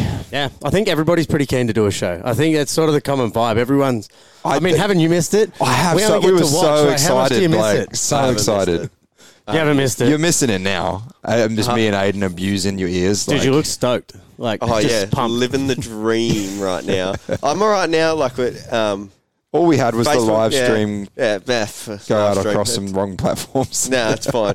Everything's working now. So we got listeners on Facebook. Yeah, we got people on Facebook. So, yeah, we're all good there. So, look at that. I've done my job. There it goes. Well, I don't know if it helps with the sulky personality, but it helps with everything else. Yeah, get some recovery in you. Yeah. Oh, yeah, look, all right. I'm the only one here that works a day job, all right? Oh. Aidan's on holidays. Joe's life is a holiday. So, you know, if only you knew. I'm still putting in 40-hour weeks, you know. What do you think I put in? I work with you during the week. I know what you put in. Anyway, Gibbsy. He sounds fine, I mean. He does. He sounds happy. I think he's going to go well in their Honda. Yeah, I think he's going to gel well with the team. You know, he's always been that super chill guy. Like he said, he loves the power of just a little bit more torque. The KTM definitely known for that. Yeah. I haven't ridden the 2021 Honda, but has that sort of power. It does. It does. It has torque. My only bugbears with the Honda in stock form is not going to be a drama with what they've got going on at the Honda. They're not riding at stock form. They're not riding an OEM bike. But I really wanted to ask him, but I didn't because I didn't want to put him in an awkward situation. How much do you think he knew about the cloudy situation? I didn't want to ask, but do you think it was just like? Well, he sort of had the in with both teams, didn't he? Like he was riding for one, going to the other. That's what I'm saying. Surely he knew. Yeah, but do you think it was like, hey, Kurt, we just signed Luke out. You're going to need to find something else? Or was it? Or did it come the other way and your Eve said, hey, Luke's going. Do you want to ride? I would imagine it was that way. Yeah. That's sort of where I was leaning. Yeah. Like, because they would have. It just seems very timely that they just switched seats, you know. We'll never know, you know. He seems pretty happy with that. I mean. He's happy. Surely, he would have been. They were teammates at KTM. They were teammates at CDR. They would have had open community. You'd think. Would they, though? I don't know. I mean, Cloudy is one of those riders that does his own program. Joe. Yeah, I didn't want to do it. You get them to come on the show. They don't always want to come on the show, the riders. I asked Aaron what happened. I just didn't want to ask that question. But yeah, no. I'm sure. And I'm sure that sort of unravels, and the story unfolds. It's all still very fresh. They haven't even got the team name released out there. We're all jumping the gun a little bit on it. We've got till April. Yeah. We'll ask him again. Yeah. We'll call him out a few weeks. We'll come back on. Yeah, I just want to ask you this question. Yeah, no, we hit Aaron up super hardcore with all the questions, and then we're like, hey, Kirk, what's up, man? Yeah. Could you catch up? How cool's Matty? Hard-hitting journalism. Yeah, you get it here at Inside Dirt. Anyway, right. No, it sounds good that Gibbs is in. Didn't know about the wrist. I mean, that one very much kept under wraps. On the DL. But, I mean, it wouldn't have mattered, local level. I think the year's a wash at that point. But what time we got, Donnell? It is 10 to 9. So we got Brewster coming on. We got Brewster. I said between 8:30 and 9. Yeah. So. And then I said Joel at 9. But it's cool. So Scott Brewster will come up soon and Joel Evans will come up soon. We'll get those guys on in a minute. But switch it up. Should we talk about Supercross for a minute? Yes. Can we please talk about Supercross? Yes. Please. Where's your pick, Donnell? AC. Okay. Right. That's done. Conversation over. Next up, Scott Brewster. I listened to a podcast today with AC. He just had surgery a month ago. Doesn't matter. You don't think it matters? No. He's on the bandwagon. Huh? Yeah. Yeah, I don't know. I just think... All right, here we go. Round one, bets right now who wins at Houston. As in Supercross class. I don't think AC wins the first round. But so I'm saying who wins? Tomac. Tomac? Yeah. No, wrong. He's always slow to start. I say... Wrong. Yeah. Okay. How about we wait and see? No, you're wrong. No, Just give us a name, dude. Huh? Go home. I'm Webb. Oh, yeah. I was going to say Webb. Well, too bad. You asked me first. Oh, that's cute, you two. I think he's going to come out swinging. Well, I think so too. Let's just talk about who's in that class, because there's a lot. Good luck. So Anderson could come out and just wax. Brayton Barsha. Ooh, let's go through the team. All right, I'll go Barsha. All right, so let's go through the team. So you've got Barsha's got Honda. The confidence from last week too. So yeah, we've got that. you can't count out. I don't think you'd put him on a podium for the first race, but Chase Sexton at Honda. Ooh, Sexton. Ooh, you've got Ken Roxon. Yeah, of course. Ooh. Stop it. You've got Ken Roxon. Yeah. You've got Eli Tomac. You've got Kenny. He's not going to win round one. He won't win round one. It's Kenny, but he's not going to win. You've got Eli, AC. I can't wait for him to win. The three Huskies. I don't see Dino winning. But Osborne, Zacco, and Ando Anderson. Yeah. Did you see the PR photos of their Huskies? They look sick, by the way. They look. But it's like Dean Wilson's Gigano tall seat, and then Ando's normal seat, and then Osborne's like cut out little seat. That just cracked me up for some reason. So you got those three Huskies. You've got Gas Gas with Barsha. Yeah. You've got Yamaha. You've got Mookie, Ferrandez. Yeah, how do you reckon Ferrandez goes stepping up? Because that, I mean, he'll go fast, strong. He'll go not as well as he would have if he didn't break his hand, but he'll still be there or thereabouts. I mean, Plessinger's got to show something this year. You've got Moosgan's back on the KDM. Oh, Moosgan's back too. You've got Webb. That starts strong. And then you've got the guys at MCR. You've got Makarath. Bloss. Freeze. Bloss. Bloss. Dude, there's going to be legit Fantasy's guys be battling for like 15th position. How's your fantasy picks going, Donnell? Don't talk about it. I'm just getting G'd up for the season. There's a lot at stake. That's all I'm saying. But if you look at that, not as much as the riders, but no. Yeah. All they have to do is sit down and turn a throttle, just right? Yeah, I've got to run fantasy here. Yeah. No, so you've got you're fighting top 15. Yep. There's obviously you've got your top 10 guys, but then... So you're not boring me, I'm just... Shut up. But you've got guys... You dribble on for a good hour. Yeah. Yeah, I've got the microphone, I've got the talking stick, it's my turn. Quiet, y'all. Dunno, but you've got those 8 to 12 guys and the 12 to 15 guys that can top 10. You've got the guy that's probably average 8th place, could come out podium. It's just... I don't think it's as stacked. It's stacked. But who do you have as your 5 to 8 then?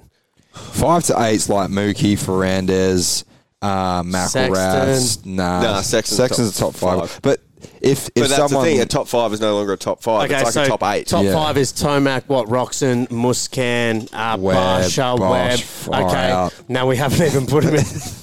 All right. AC, you throw them all in there. Yeah. Brayton's in there. Oh, yeah. Muckoff, Honda. We should talk about that. Like I said, I wanted to get Yariv on the show. He said he would come on, and then we realized that it's about 2:33 a.m. in Houston right now. Same as Duran. Duran was called to come on.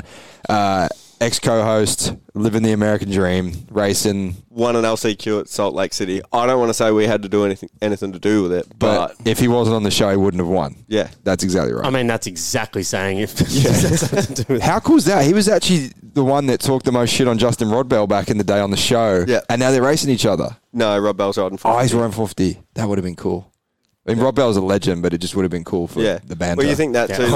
You look at we start back in 2021. Well, in that 450 class, you got all those A class, B class riders we spoke about, but then you've got Rod Bell, A Raid, Seven Deuce. The who else is riding that? Oh, there's Suzuki, so many guys. Hartraft, he'll be a top 10 guy. Anstey, and we just named 16 that we had in the top 5. All right, there's going to be some gnarly dudes not even making main events, but the Markov team that's really cool. How cool. You know, I honestly, and I don't want to sound like a hater, but with COVID and everything, I was like, there's no way that Yariv backed team is going racing. And how are you going to do that stateside from this far away? With who would have blamed him for pulling the pin? Because absolutely no one. You just go, it is what it is. And then I didn't hear anything for a long time. I'm like, okay, it must not be happening. And then I hear Brayton's riding Hondas, so I'm like, He was always going there, but it was whether the team was going to be there. And then all of a sudden, he announces it. It's who did he sign in 250s again? It was Oldenburg and Harrison. And that's massive for America because you got someone like Oldenburg that got dropped from Star. And realistically, is there someone outside? Yeah. Yeah, cool. No, they're backing up. It's cool. I thought it might be security. Oh, okay. What are they going to do? We're in here legally, guys. Yeah. This is my office. But, Oldenburg got dropped from Star. He wouldn't have a ride in the States now. Nah. You know, it doesn't... Cool. Same as, Marchbanks, he's landed at Club MX, but that's one step down from... I thought that was weird that, he won Daytona Supercross and now has to go... I heard an interview with Mitch, and he said that he wasn't good enough all the time. Just that's what it was. But then to me, they're chasing championships though, not one-off heat race winners or one-off. But then why would you hire Jordan Smith then? Who's never nothing personal. I've met Jordan a couple of times at MTF back in the day, but nothing personal against him. But he can't stay healthy. So you're going to hire someone like that. I don't know, man. And Davalos. We forgot about Davalos in 450s, too. Oh, my God. It just keeps getting stacked and stacked. It just gets more and more stacked. Brad Metcalf of America. Yeah. Did you see the thing? It's like Martin Davalos entering his 200th season of Supercross. Yeah. Moto memes just straight killing it. That's pretty much all our DMs are. It's just moto memes. Moto memes is incredible. Yeah. Anything with them. Yeah, anything. Riley Reid ones, yeah. You'd say it. Yeah. I was like, oh, no, push it there. They're just great, honestly. Oh, man, so good. But bring back the sand section. Put it back in. All right, changing it up. What about 250s? Well, that's what I was going to go to. So it's east now, technically. Yeah, there's no – well, technically all the rounds are more east side. Like east side. Like well, I mean, there's no West Coast anymore. Yeah. I mean, it's like there's no California rounds. There's no California. Like there's no Arizona rounds. Arizona's out. You've got three at Houston. Vegas. You've got Vegas. Yeah, and there's nothing there. So there's nothing really West Coast at all. Basically, anything liberal on the West Coast, no racing. Yeah. You've basically got, I think it's 5 or 6 rounds in Texas. Yeah. Between Arlington and Houston. Yeah. So, I mean. So I know Jett and Faulkner are riding East. So they'll be up first. And then I don't even know who else is riding it. No. Does it matter? Have they announced the star teams for coasts? Oh, out of their 80,000 riders. Yeah, how big is that team, Ferno, man? 13 riders. Like, what was the moto memes they posted about Star? Yeah, it was the Clone Wars, Star Wars. It was just loading up. It's just like, pack them in, boys. How many bikes can we fit in this truck? It's so true. It's so true. But like, there's... the photo, there was like 9 or 10 riders. There's like 40 mechanics behind. Did you watch the Christian Craig vlog about the team scrimmage? No. That was cool. That's basically a full gate. It was like they did the stagger, you know, like the red flag start where they line them up, like they did the lap times to get their spots, and they did the staggered start. And it was like 10 guys doing a main, basically. Could you imagine if they, like, it's not going to happen, but they put all those riders on one coast? You'd fill the entire night show with It'd be good marketing, wouldn't it? Yeah, like one half of the gate. They're definitely going to win the championship. Like, there's no doubt about it. I think J-Mart and Craig are going to be up there now that... Like, they were good on the Hondas, but Yamaha is something else. We need to have the Jets and Faulkner conversation. Apparently, they're downplaying the whole beef. Okay, now I see that. It's like, I think J-Mart is way too chill to have beef. Until the gate drops. Yeah. Is everyone overhyping him? No. Who? Jetson. No, not this year. Wow. He'll be the real deal. That thing on the skinny Supercross track that they did with Red Bull. Like, he's a Red Bull athlete now. Yeah. Like, that's cool. That's Hunter's the real deal. Did you notice how you've got Roxon and Jet Red Bull athletes, and then all of a sudden Sexton's like popped up with a Monster deal? Yeah. Big Monster were just like, we need to get some green on that team. Yeah. We need something. Hunter's like, you know, has V got any money going at the moment? I might take one of those. I would love to see Hunter do. I really would want to see him. I was just going to say, is there a little bit of hate from you to the Jetson thing? Think it's overhyped? Or are you just more Team Hunter at the moment? And everybody wants to see Hunter, you know? It's the older brother. You want to see them both. Well, we've never seen him show his potential, other than those few outdoor motos. Like, you look at Jet with a clean half seat. I mean... Like, you look at Jet and you go, well, if he doesn't do well, do all the teams just write him off instantly? Like, is it a one and done deal? He is so marketable. No, he is. Yeah. But you know what I mean? Like, if say he doesn't string, he gets injured one year and then has a bad year, then gets injured. Like, that's done. Like, hang on, AC. Yeah, it's different. It's baby Jesus, all right? Yeah, but according to America, so is Jet now. They can't do anything wrong. Literally, and that's the thing. He's so marketable. He's the new Cinderella. He just didn't go through the entire amateurs over there, but from day dot that he stepped onto that field, he was beloved. I like Jet's deal. He's so Australian. Awesome. Yeah, he's great. And is he going to be the next Chad? Possibly. And that's awesome. And it's great for the sport in Australia. Do you see Chad was riding with those guys the other day? Yeah. How cool was that? Yeah. I mean, that's what you want to see. Like, I just don't want him to be overhyped and then underdeliver. Yeah, exactly. No, I think he's too good for that, man. When he rode OzX and we were there, he was going fast. I was blown away how well he rode. That was his first Supercross, and it was like gnarly environment. You know, the track was slippery. It was a lot of international guys there. There was a lot of big names that struggled on that track. Osby, Bloss, like those guys in Australia. You know, to me, they don't ride like that in America. Like, when they come over here, they get faster. They get more confident. So, for Jet to be battling, he was just, he's impressive, man. He's a natural. And we all want to see Hunter do good. Like, that's I like Hunter a lot, and I would love to see him be injury-free and hopefully just if he doesn't get injured, get through Supercross and then be a contender outdoors, like whatever, but just don't. We know he can be a contender outdoors. But this is the thing, we're seeing Jet do so well, and he's a great representation, not only as an athlete, but as an Australian. I mean, the kid sort of, you know, personifies everything that Australian culture is around, you know, very humble, it's very likable. Hunter is every single bit of that and as much more. It just hasn't been seen now on the racetrack for everyone to go, oh, it's, you know, it's our darling Hunter. Those guys over here that have been involved in it, man, I've been a Hunter Lawrence fan for a long time. I've been a Jet Lawrence fan for 2 years. I still remember the first time I saw Hunter ride. Toowoomba. You're on board. There and we're like, are you sure this kid's a junior? It was when he hopped over that. We're standing just before that Woolsey scrub jump up the hill. Yeah, and he's like, scrub jump. You know, you got to be more specific. It was your Instagram, I think, we were talking about. Yeah. But it quads right into that corner, and I mean, lands leg up, absolutely wide on the pipe. And we're just like, are you for real? Dude, this kid is the real deal. The times he was running, it was in 2015. Second in lights. Not even MXD. He was a junior there. Yeah. Beat everyone in the MXD class and would have put him second in lights. And he would have been top 3 in 40s. I remember that. Like That is ridiculous. That's like, context. How is he? He's just turned 15. Yeah, well. Oh, well. No, that's the context, though. Like, to me, you know, you go through the ranks. There's nothing wrong with being a top Australian guy. Like, you know, not at all. Nothing wrong at all. But you look at how good you have to be, how young to be a top international guy.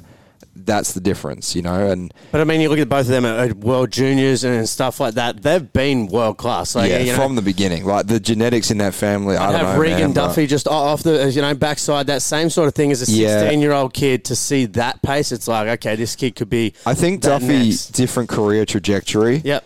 That's a more European stance, though, where you see Duffy maybe going more that European route. Well, where did the Lawrences go, though? They went to Europe first. Whereas Jet sort of so young still when he stepped into the American thing. Yeah, he did EMX, then he went to... Yeah, that's what, as a 15-year-old. I mean, we had Duffy on the show a few months back, and I said, where are you at? Because you kill it in Supercross, and you kill it outdoors. Like, do you want to be an MXGP guy? Do you want to be... And he said, I just want to have fun riding my bike. I'll go wherever.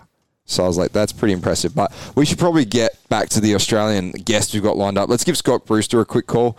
And then can you text Joel Evans real quick, Donnell, and just say we're going to be probably... Is your forehead all right, bro? In the face. Yeah, I hit myself in the face with the headset. That's quite Can you text Evans real quick and just say we're going to be running a bit late? Yeah, all right. As if he didn't just text everyone saying we're running late. That's our motto around here. It's like, we're running late.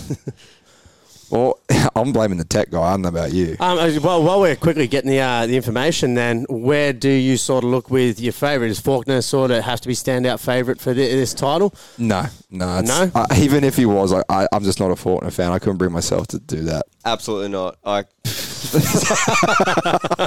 is just... Honestly, don't know things about this at home. No, like, you look this is personal. You look at he was engaged to that monster girl, that Riley. Yeah. And then that... falls apart and he does the lone wolf video. It's like, dude. Are they not together anymore? I gotta hope not, because I'm booking a ticket to America. Because, like, if he can pull her, I'm half a chance. Like, I can't ride a dirt bike real well, but I find it funny. That might be the key, though, just there. Yeah, I think, there's a few components. I got a pretty sick one. If you're as ugly as him, but you can't ride as good as him. Shout out to Darnell's 07 CR. Yeah. I think we got Brewster on the phone. Do we have Scotty? For half an hour. Scotty, you're few hours in, mate, so we're hitting the funny side of the show, but thanks for coming on. How you doing? Yeah, I'm good. Doing well. Yourself? Yeah, we're good. Thanks, mate. Aidan Williams is here co-hosting with me, but guys, this is Scott Brewster, owner of the SB Motorsports Suzuki team, and Scotty, obviously, we talk a lot, you and I, and we work on some things together, but I thought it would be good to get you on the show because, you know, you're relatively new to the pits. It's I wouldn't say a startup team, but it's third year with Suzuki now. Correct me if I'm wrong. Yeah, third year. Still doing our apprenticeship in the pits. Yeah, and obviously you were there a year or two before when we were kind of business partners a little bit in the Peter Stevens Mad Flooring Sales KTM team that we did back in the day. It's a mouthful. It was a mouthful. Flooring Sales. Flooring Sales. Yeah, nice. But... you know, I guess what I'm getting at is, you know, you're not as well, you know, it's not a CDR, it's not a Urive Honda. You're with one of the manufacturers that has chopped and changed over the years. But, you know, you through perseverance and being there every race for the last few years, you know, you've grown to the program you are now. And Suzuki have stepped up every year. So I guess it was a two-pronged question, but you know, first of all, how was it being a team owner during COVID? Because obviously nothing went on last year. So how was that experience? Yeah, well, it's tough because obviously, you know, we've got some great sponsors who have been helping us, you know, Berners and Pirelli and all of them. And, you know, at the start of the year, they all gave us product and, you know, you kind of can't really deliver on what you promised yet. We sort of kept going, sort of the guys kept training and the sponsors sort of kept helping us with products, you know, and you go through tyres and everything and you're not really delivering what you promised, but they've been great. They all sort of understand we did the best we could and they're all on board with us again this year. And hopefully we don't have the same issues as last year, but you know, all you can do is sort of share and help promote them the best you can and hope that everyone's happy, but you know, everyone understands, everyone's in the same boat. So yeah, I mean, I think the industry, there seems to be somewhat of an unwritten understanding that... You can't not understand it, though. I mean, it's not just a motorcycle. It's global. This is, you know, something that's impacted so many lives in so many different ways. To go to an absolute sporting body, this is what we do. We're all in big clusters and groups of people going out there performing, and if we're not performing, we're not delivering. Yeah, it's tough on that. I mean, I know, you know, and for your team, Scotty, your riders, like I know they're not big salary sign-on guys. You know, some of it's just a bonus deal. Some have small contributions as far as from the team for wages and whatnot. But there were bigger teams that did, you know, some did get the plug pulled from under them. They weren't able to pay their riders and things did get a little messy. I mean, I think from what I understand, you know, I know Brody works a day job. And he was kind of all right down there in Tasmania in the bubble. Obviously, Connor was down here training from WA, and that wasn't an ideal situation. No, and for Connor, he had to go back and isolate for a couple of weeks because they're obviously not getting any contingency money or work, so he went back home. But Connor's back now, back in Melbourne, living here again now, closer to the team and where we can sort of help him out and where he can train with a couple of other riders. So yeah, he just got back this week, right? Yeah, got there the other day. He's picking his bike up tomorrow and, yeah, back into it. Full steam ahead. Brody Ellis, MX2, and Connor Tierney, MX1 for the SB Motorsports team in 2021. So, yeah, I mean, it's basically a do-over. Like you said, you've kept a lot of partners, the same riders, so it's obviously just a chance for you to really go racing with these guys. Yeah, look, you know, Connor was looking really good last year, as was Brody. Brody did well down in the State Series in Tassie. Clean sweep of that. And Connor was looking really good and unfortunately didn't get to see him do his thing. Bit, but yeah, he'll be fit and ready to go this year in a couple of months. So see it all happen then. Kind of picking up where we left off. Yeah, that's right. Now, Scotty, let's segue a little bit. You know, I had my dance being a race team owner, partner with you. I got out of it pretty quick, as you remember. Yeah. We remember. The pitch remembers. Mad wasn't there long. But, you know, you have been able to navigate the industry and, you know, keep a team moving for the last 4 or 5 years now at this point, I think it will be. So, you know, talk a little bit about that, you know, long-term plan, taking on new partners, being able to fund the team, having other, you know, business assets that you have in the real world that probably help cash flow things at different times and own different team assets. Like how is the structure? How's the financial struggles? Everyone knows it's not an easy industry to operate in and keep funding. So, you know, how's the journey been for you with that? Yeah, no, it's been good. I've kind of, as I said earlier, sort of doing my apprenticeship. You know, people like Craig Dack and Yareve and all of them, you know, sort of got to just watch what those guys are doing and, you know, wait for your turn to come. And, you know, I've slowly been building a relationship with Suzuki where I think a lot of it's trust. Like, you know, I'm sure that the manufacturers get all sorts of people and help all sorts of riders and everybody, and they get burnt just as much as teams do. So I think you just got to wait your turn, earn the trust and confidence. And, you know, every year they kind of give you a little bit more. And, you know, hopefully one day we'll get that big $1 million sign-on bonus and we'll be away. Yeah, I mean, I think funding right now is tough for anybody, but you guys did just get, Suzuki gave you the, you're now running the Suzuki, not the semi, but the big, I don't know what the term is, the big truck. What is that called again? Just the big, big ass truck. Like, yeah, the truck. Big man tag, yeah. Big truck, yeah. Yeah, because you had the SB truck and now you're running that one, right? Yeah, we were running out of the SB truck, but, you know, it was... Oh, that's a great truck. does its job, but you know, it's actually for sale if anyone's listening and wants to buy a race team truck. Yeah. Get your plug. That's right. Hit up Scott Brewster at SB Motorsports. What did you want for it, Scotty? How much was the sale table? We're about 35 grand. All right, cool. We'll put a 10% commission on for Inside Dirt if anyone buys it from the show. And anybody looking to start a race team truck is ready to go. Yeah, it's actually, you did a lot of good things with that truck. Yeah, no, we've done a bit to it because obviously, you know, driving up the Neil Highway to Queensland, you certainly don't want anything going wrong up there. So you got to make sure they're running well. But yeah, looks great. The truck that they've given us is the one Matt Moss and, you know, there's a whole list of people have raced out of that one and done quite well. It's well set up. Like it's not the youngest of trucks, but well set up and it's just so much easier to work out of. Jay Foreman saw some serious championships. I was going to say, that's seen a lot of number one plates out of there. Daryl Hurley, even in the day, you go back a bit further. Errol Willis got an MXD. Yeah, on the side of it, they've got a list of all the riders that have won a championship out of it. So you look at it and you think, geez. 2021, Brody Ellis. Yeah, that's it. That's it. How's the boys' mentalities? Obviously, 12 months is a long time to get off, but I can just imagine they're just hungry, ready to go. Yeah, no, it was hard because all of last year, you know, they're trying to stay fit and then they kind of, you know, would hear that there's a race coming up and then they sort of get all fired up and then let down and then fired up and let down. And so, yeah, they sort of had a bit of a rest and, you know, now they can see light at the end of the tunnel with full training now. So, yeah, no, they're in a great headspace, ready to go and just hungry to get racing, I think. How's, now I know... No, this is just because I own a Suzuki, but obviously Suzuki has a bit of a stigma right now with, you know, Donnell's already shaking his head, but, you know, they're not up to date as far as the electric start and some of the other componentry and some of the other Jap bikes or the KDMs, Gas, Huskies, whatever. But, you know, you've got Steve Powell, who is your team technician, so to speak, and although Powell doesn't come to the races a lot of the time, he does build the bikes in the SBMX workshop. Now...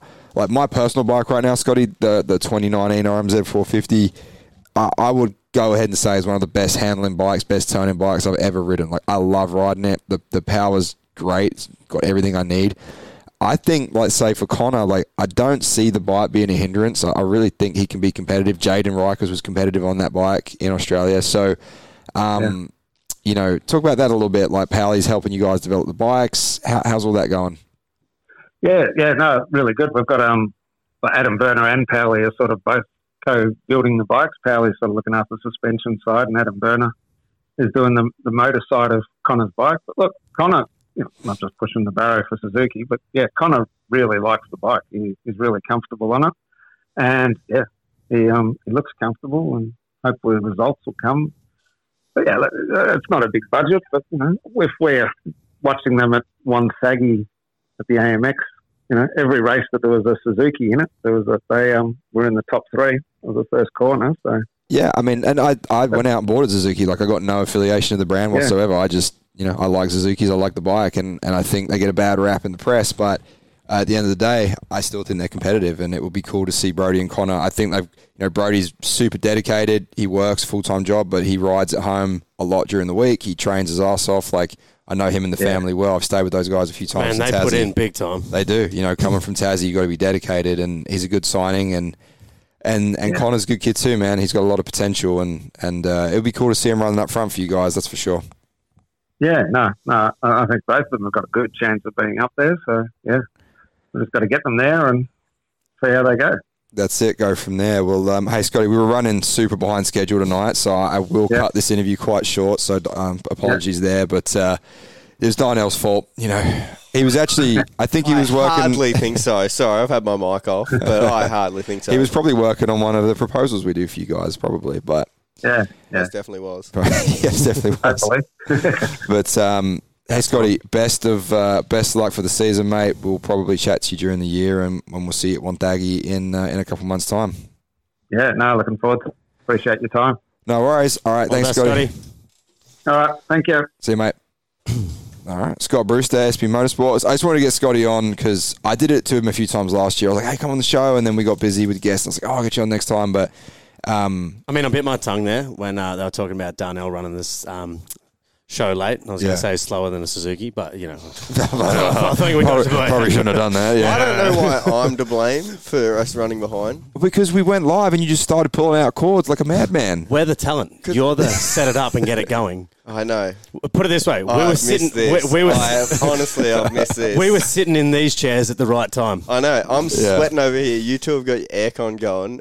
It's pretty good. Stressing, sweating. It's a small office. But we got the lights on us, man. Oh, no, what a shame. Yeah. That is nice lighting on you, though, Joe. That is pretty good. Yeah. Spot on. Mm.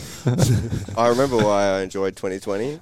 None of this. With you two. You didn't get us in your ears every week. That's great. Anyway, missed us. Don't even lie. Yeah. Right. There's nothing like a double-header round of nationals where we're just talking for eight hours a day. Back to back. And it's just like, all right, I'm ready to go home. Oh. Aidan starts talking on the plane. It's like, shut up, shut up, shut up. Toowoomba, Coolum back-to-backs, and you got 3 days of it. Yeah, and then we sat. Mind you, we always got that Coolum week where we sat on the beach for a week. It's not a bad week. It's always good. Oh. Moving on. Well, what time is it? It is 9:20. We've got 10 minutes until Joel Evans is ready to go. So at 9:30. Yeah. Cool. So do you want to talk some motorcycles? We should probably do that. Yeah. Well, then I want to crack back into the 250 and get some actual picks from you. If we're all put our bets down for the 450 coast. I don't know who the hell is riding what coast, though. Give me a hot minute. Yeah, come on, stat guy. Yeah. Quicker. We've been talking about this all night, mate. Yeah. All right. Shh. I don't think there's an East Coast entry list out yet. I haven't seen it. Racer X will have it if anyone has it. Let's drop the West Coast entry list and see who's going to go there. I mean, obviously throwing the support behind Jet. How can you not? But it's not even support. I think Jet is a real chance. Kid is fast, man. Like just straight up, out of the bag, fast. Because who from Pro Circuit? You know, you've got Faulkner, Shimoda. Who else is there? Smith. Yeah. There's 5 Pro Circuit guys, though, isn't there? Yeah, there is. I know who. Well, on West Coast. Yeah. No, just in the team. Oh yeah, right. Yeah. East Coast going first. Yeah, East Coast is first. We don't know who's riding yet. We might. I don't know. I don't feel like we're making any progress with this. I've been on holidays for like 2.5 weeks and I've just come straight back to work. You're on Tinder. No, I'm not. No, Duran's not here. No, yeah. He would do that mid-show. Donnell's more of a hinge guy anyway here. Yeah. So you got Jordan Smith, Cameron McAdoo. We forgot about McAdoo. Yeah, McAdoo. Yeah, right. He's going to be competitive. Yeah, absolutely. Hammaker, the rookie, yep. Yeah. So they haven't really said who's going where yet. I'd assume that, well, Faulkner's going to be there. Well, we can just go back to talking about 450s then. Yeah. Look, well, it's hard. Like, it's the first round. What do you don't know who's going to come out in 250s. Who's to say that a rookie, like AC did it. He came out of amateurs. Man, you are just on the AC bandwagon. Yeah, he really is. What happened round 2? Huh? He won. He won the first 2 or 3, then he did his shoulder. Yeah. I'm sorry, yeah. That was back in like 2001 or when was it? Like, I can't remember. Last time he did anything. Yeah. Oh. Joe still had hair. So did you. Dude, I've seen your hairline recede today doing this. 10 minutes low. Oh, when that first stream didn't work, it went a few new hairlines. It worked. Back. It just... Hey, the bit that's there is like crusty. I mean, it's... Yeah, it went up like a cockatoo. Look at it. That's why you're off the camera. Yeah. We're running long. I'm getting kind of tired. Let's call Evans now. Yeah, give him a buzz. But whilst we're calling Joe Evans, like I said, 2021 first Inside Dirt show, live streaming on Facebook. Thank you guys all so much for tuning in. We've got a lot coming with the Inside Dirt platform in 21. I know I said that a lot in 2020. I know I say it a lot every time we do anything. This time it's for real. But this time it's for real because 2020 hopefully... 2020 kind of paused everything. Yeah, the world... Hard to develop when we had a lot of momentum that stopped, right? So basically that's where we're at for 21. InsideDirt.com is coming real soon and we will be putting out a lot of cool content through there. We've got the YouTube channel. If you haven't subscribed to our YouTube yet, this show will be on there real soon. And also there's some of the new bike reviews we've done on there, like I rode the 2021 CRF450R, other good content. Got to get the socials going. Same deal. But I know he's on the line, man. Yeah. Just wait, Joel. Just wait. But enough rambling. Joel Evans, a man who's no stranger to YouTube or anything like that, social hustling. Welcome to the show, mate. How are you? Cheers, mate. Yeah, I'm good. Just, sorry. Sitting in the van up in Global. Yeah, sorry for making you wait all night there. I think we're only about 30 minutes late. That this is my fault again. It is Donnell's fault. Like... Just at the bottom of the list. Yeah, yeah. We'll get the privateer guy on last, you know. Yeah. Well, we got three listeners still now. Yeah, who's on the live stream still? Yeah. No. Aidan Williams is sitting here with me and Donnell. But Joel, I just thought I'd get you on, man, because obviously you went out on a limb at the start of 2020. You started your own program. You quit your job. You know, you went all in. You got sponsors. You know, you put it all on the line. 2020 didn't happen, so that was pretty rough for you, obviously, and everybody else. But you know, you're back now.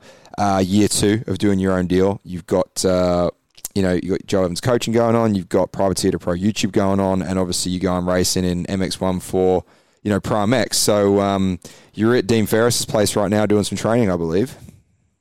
Yeah. So like I said, 2020 just never really happened. I had all the plans in the world, but it just wasn't meant to be.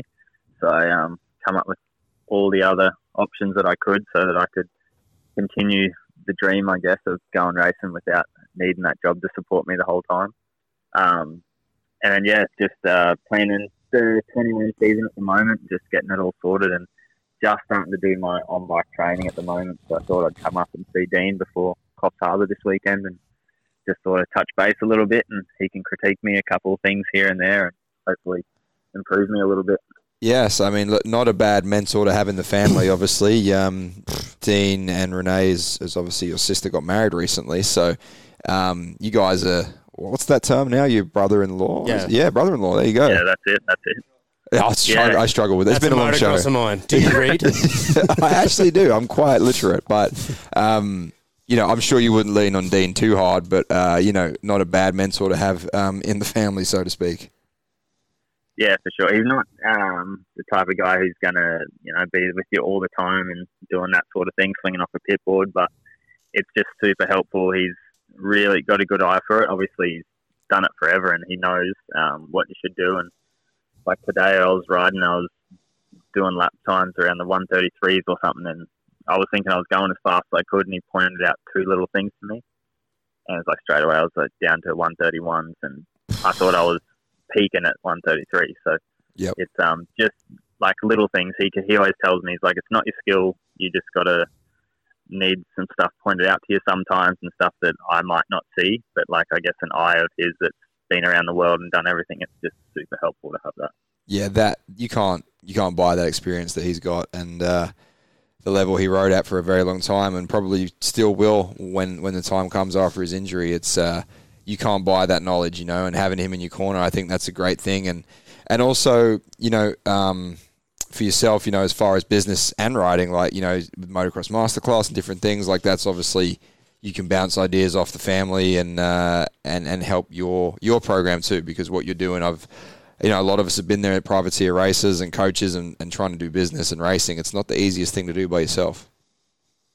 Yeah, for sure. Now, I know, like I got yourself to thank a little bit for that, just like bringing me into, you know, looking outside the box a little bit with racing and trying to make, I guess, a little career out of it, and there's options there. It's just, yeah, like myself, I'm a motocross kid that just had a job, so I don't really know too much about business, and it's all just learning as you go. But yeah, Dean and Renee are super smart with that sort of thing. Probably give Renee a little bit more credit than Dean there, but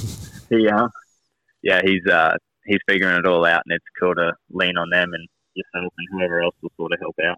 Yeah, but you put yourself out there, Joe. You know, like you called me it would have been a couple of years back nearly now, I'd say. I can't remember the time frame with the way the world's been, but... When Darnell had hair.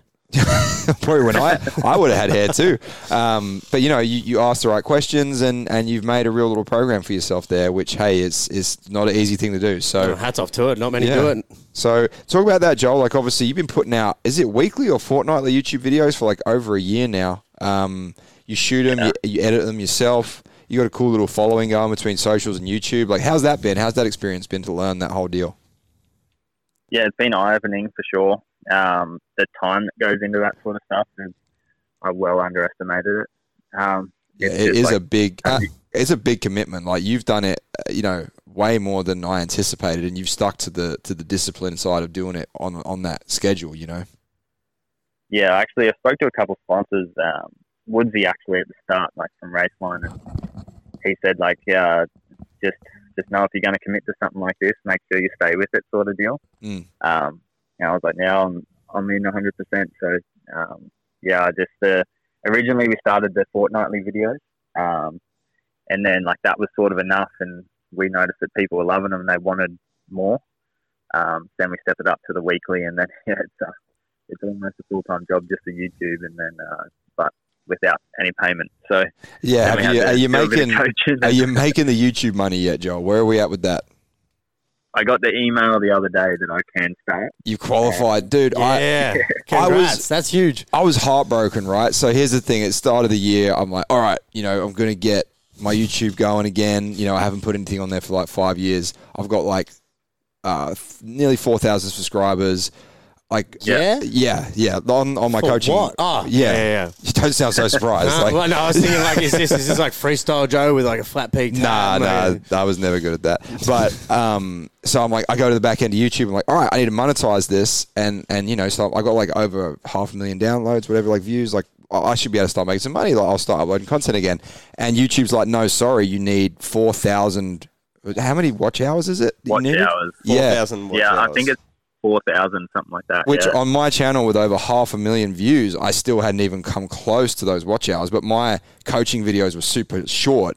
You know, the vlog style is obviously YouTube wants to keep people engaged for longer. I guess that rule came in, you know. But either way, if you've made that, crossed that bridge, that's awesome now, man. Yeah, it's really cool. I honestly haven't looked into the monetization too much just yet. I'm just still trying to grow it and grow a little bit of a fan base for myself just yet.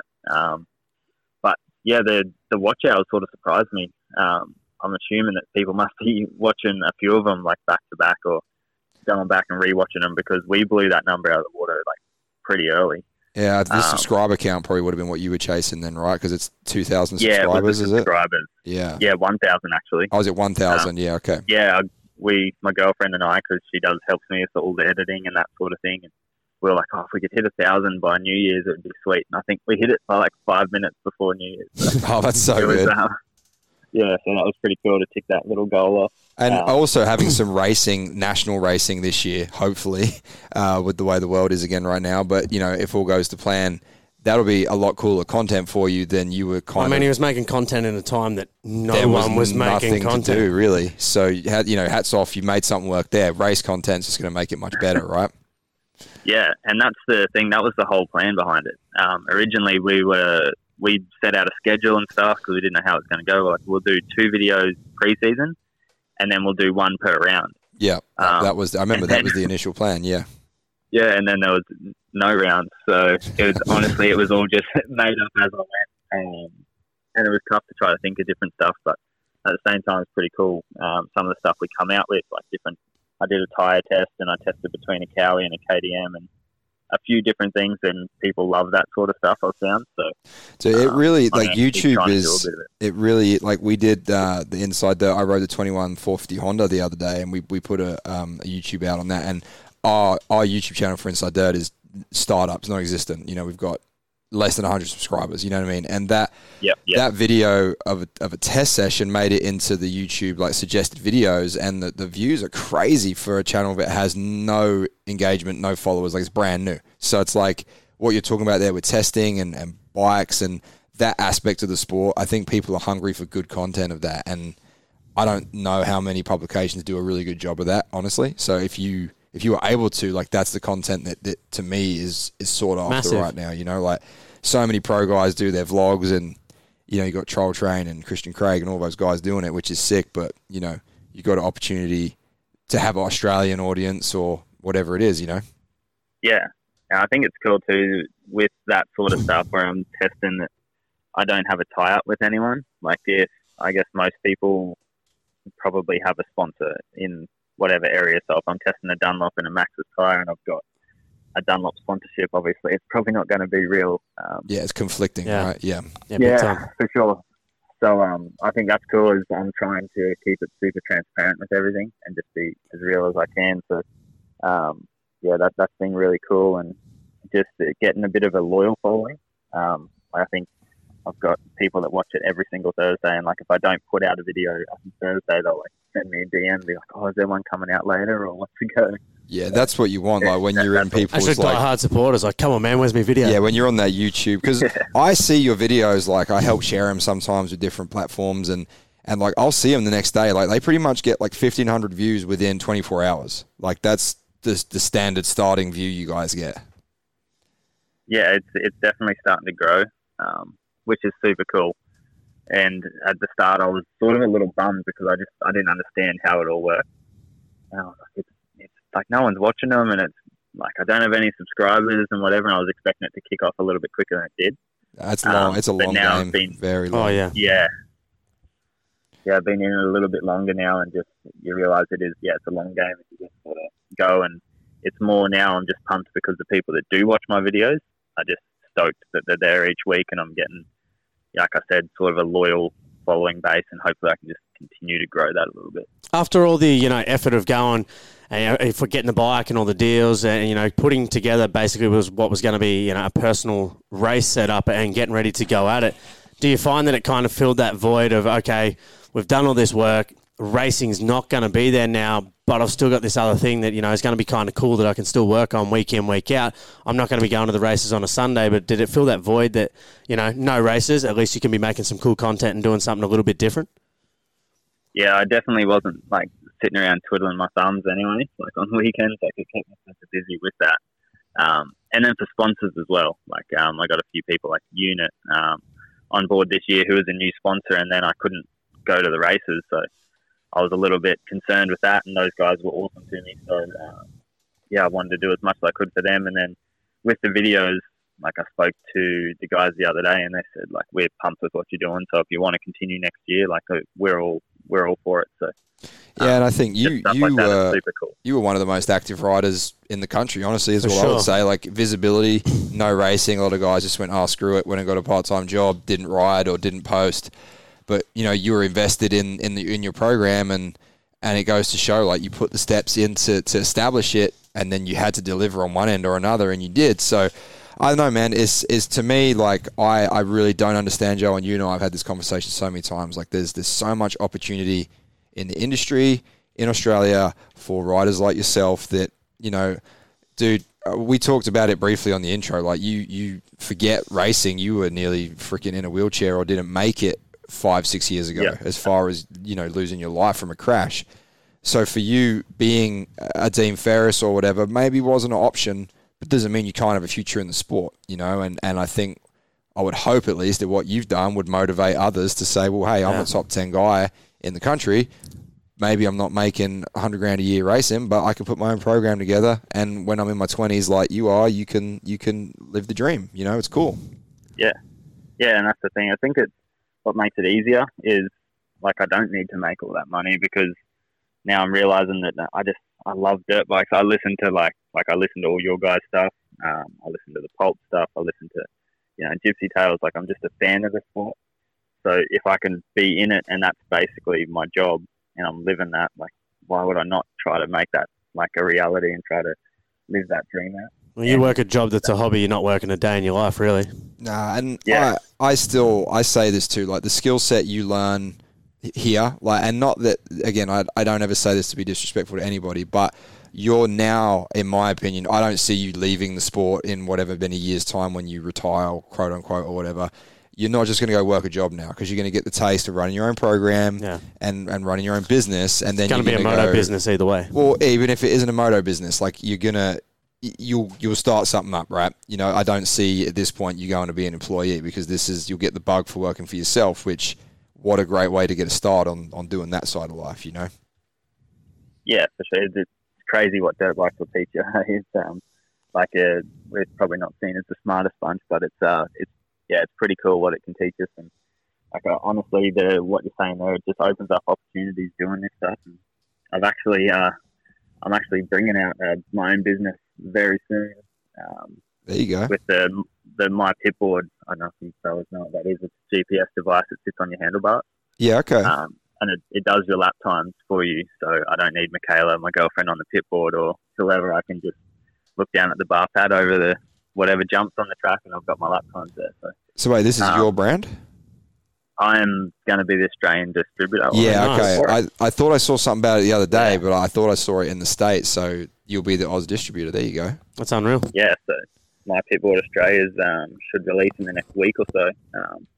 And that's yeah going to be my thing. So it's pretty crazy like what this year has been. Like obviously it's been super tough for a lot of people and I feel for heaps of people, but there's there was opportunity there for me, so I'm super thankful, I guess, for the year, and it worked out well. How did that come about? Was that something, you know, that was along the lines of because you're making this content, you're doing this creation and stuff, or was, you know, how did that come to fruition? Yeah, so actually a friend of mine sent me a post of it, and I'd never seen it before, so I just went to go buy one, and I didn't know what the go was to get it to Australia because it's a Canadian company. Yep, right. So I sent the guys a message on Instagram just explain the situation, so they might help me out a little bit with one, and they said we'll give you a bit of a discount, and then they must have checked out my content and stuff for a few days after that and sent me a message and said, oh hey, we'll give you one and you can be like it. We've never had one in Australia, you can test it for us if you're keen for that. So I was all about it because obviously it's a pretty cool product. It sucks to try to find someone on a pit board. So I did that, and then just got talking to the guys through, you know, put it on my YouTube a few times, and they sort of liked who I was and what I was about, and then they just said, hey, if you want to be something bigger in the company, let us know and we'll have a talk, and pretty well went from there. That's awesome, man. Congrats. That's unreal. Oh, my man, Joel Evans, Import and Distribution. Doing work, bro. That's what's up. All these guys worrying about their lap times, and you're selling them their lap times. Yeah. I like it. Print that on a page. That's right. That's it. Nah, it's cool, you know, and that's what I'm saying. You got that bug to look, because, you know, racing's one thing, but there's a very small percentage of guys that make enough money to make racing the only thing you got to focus on. And I personally think that racing's more fun when you got other things to focus on. And you can do you and be yourself on YouTube and do your thing. So hats off to you, man. But speaking of racing, we probably should talk about it a little bit. So, you know, you went out and bought some KTMs for this year, right? That's where you're at? Yep. Yeah, I went and bought a KTM from So you want to, sorry, say that again. You broke up a bit, mate. I just bought a KTM 450. Yeah. Just from a local shop at Sunshine Coast. Yeah, nice. Okay, so you're running a 450 MX1. It's... at Pro MX, and obviously you didn't get a chance to race really in 2020. You did some of the Queensland state stuff, if I remember right, in 2020. Yeah, I did. So I did like the Sunny State Series, which is sort of like the bigger, all the top race, I guess, for Queensland, like a little championship. Yeah. And then the Queensland Titles as well, which was just a one weekend thing at Hervey Bay. That's right. Yep. And it was pretty good. Like the swap to the 450 was good for me. I'm only like a pretty small guy. Like I've been around 63 kilos, so jeez, little dude on that 450. Little. Wow.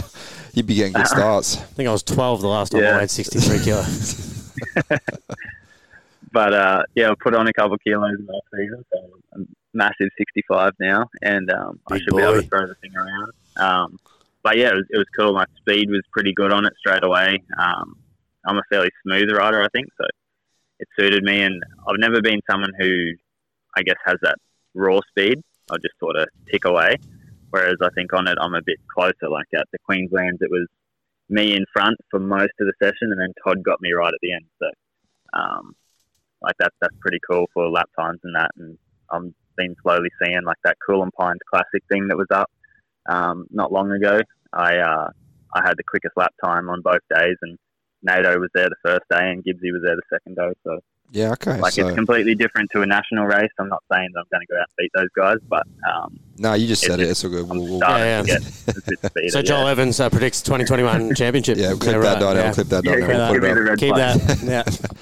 Nah, I mean, plate round one. Well, yeah, it's what you're saying is speed is not an issue, and I think that's never been the case in your career. But you know, riding a 450, and look, I'm assuming, but you know, riding a 450 for you at your size is it's not a strategic decision. It's purely budget, being a privateer, am I right? It was budget for sure to start with. Yeah.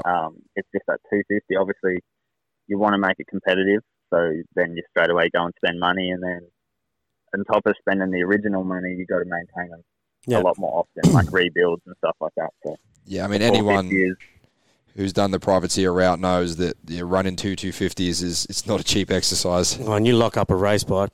Yeah, it's a shame. Yeah, for sure. So the 450 really, I've got a pipe from Raceline, Pro Circuit, and that's it.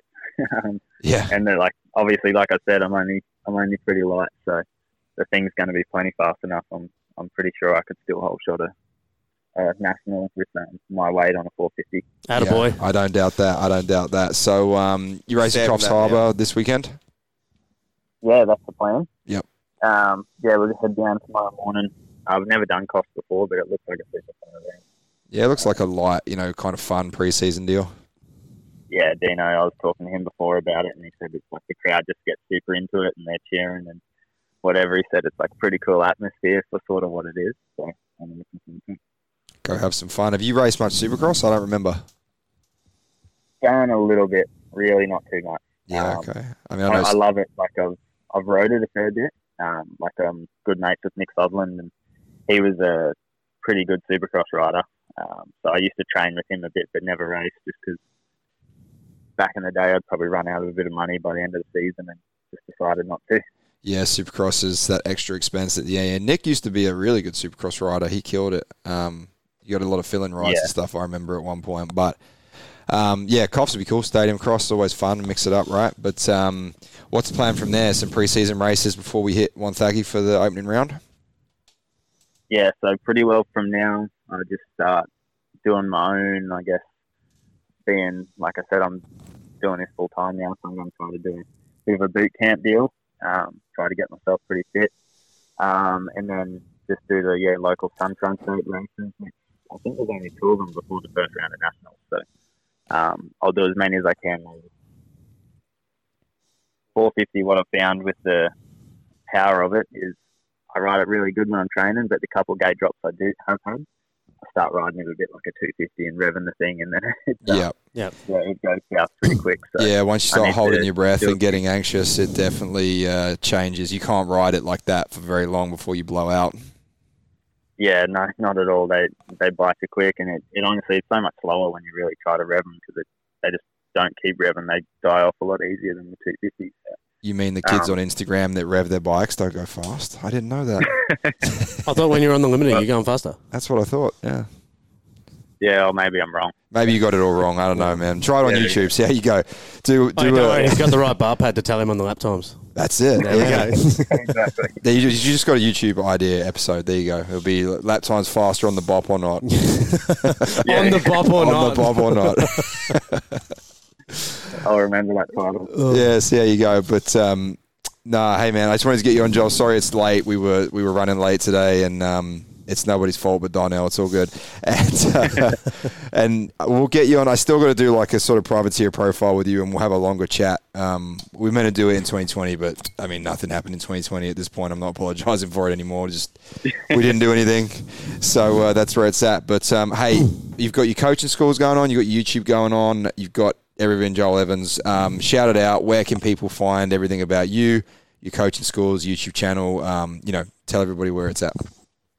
Yeah, so pretty well on my socials, you'll be able to find everything about all of it. It's Joel Evans 81. You'll find pretty well everything you need to know, Instagram, Facebook. And then, my YouTube is just Joel Evans. If you can't find it, type Privateer to Pro, because that's what I sort of started it at. But, I appreciate you guys having me on and shouting me out a little bit, because, I'm still trying to grow it all, and it's been a cool journey.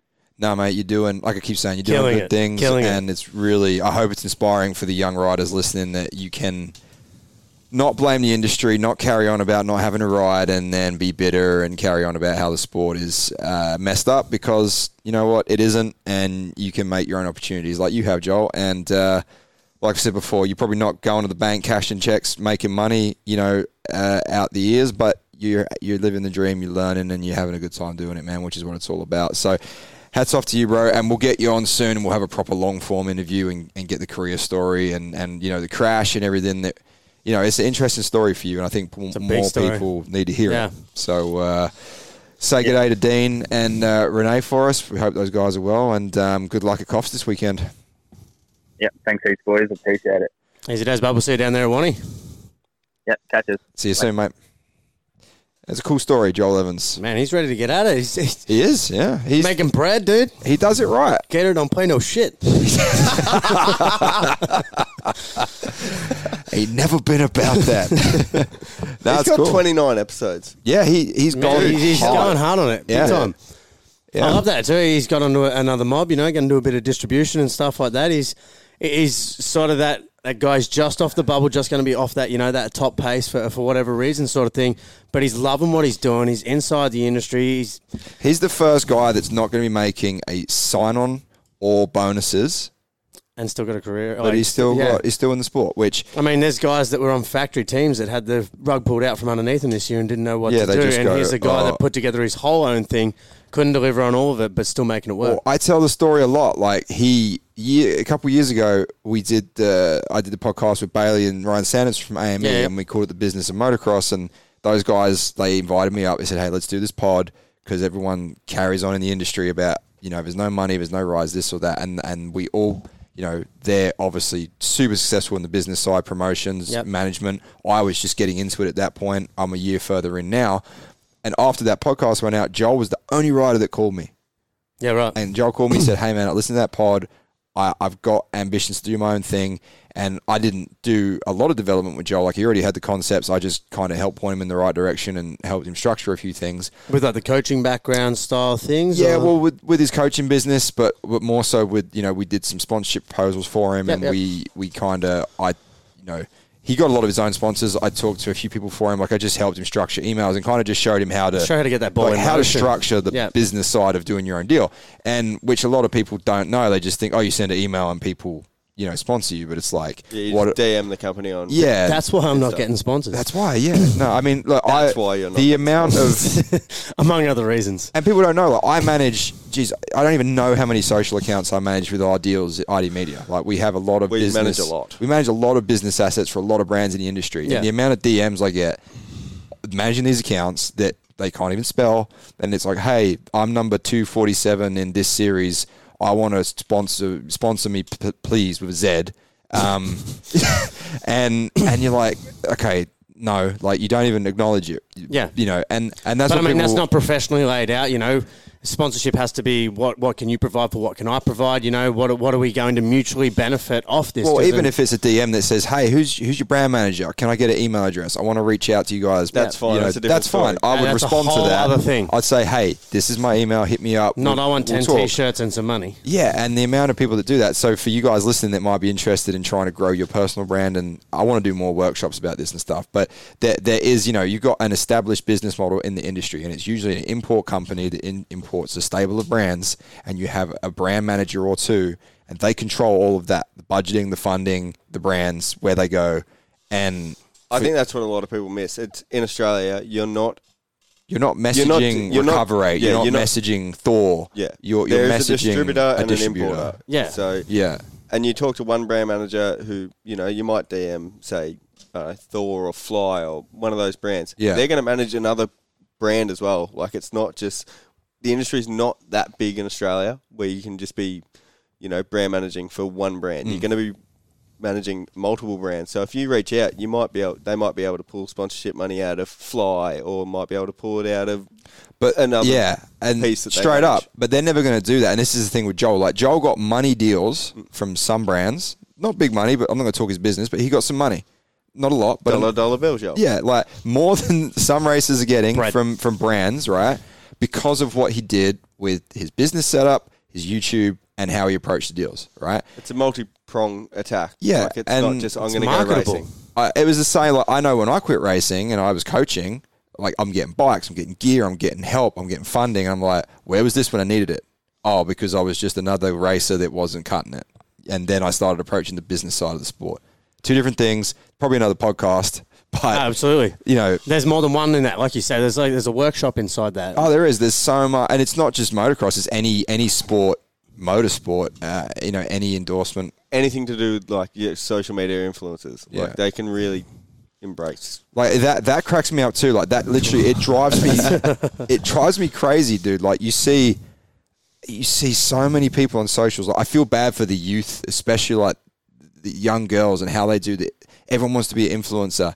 and they just sell themselves for nothing to get a bottle of whatever they're promoting. And it, you know, their ambition is to get free products. You know, eventually, yeah, these top influencers are making big money, but you can't live off product. You can't live off product, and so many of these people on Instagram that have hundreds of thousands. I could live off Jack Daniels. Like, I'm just saying. Well, you could, but like the amount of people that have hundreds of thousands of followers on Instagram and they think they've made it, but they work a full time job. It just blows me away, man. Honestly, it does. But, yeah, and it doesn't come easy. I mean, you look at a guy like Joel. Like, what did you say? 29 videos, 29 episodes, sort of thing going in.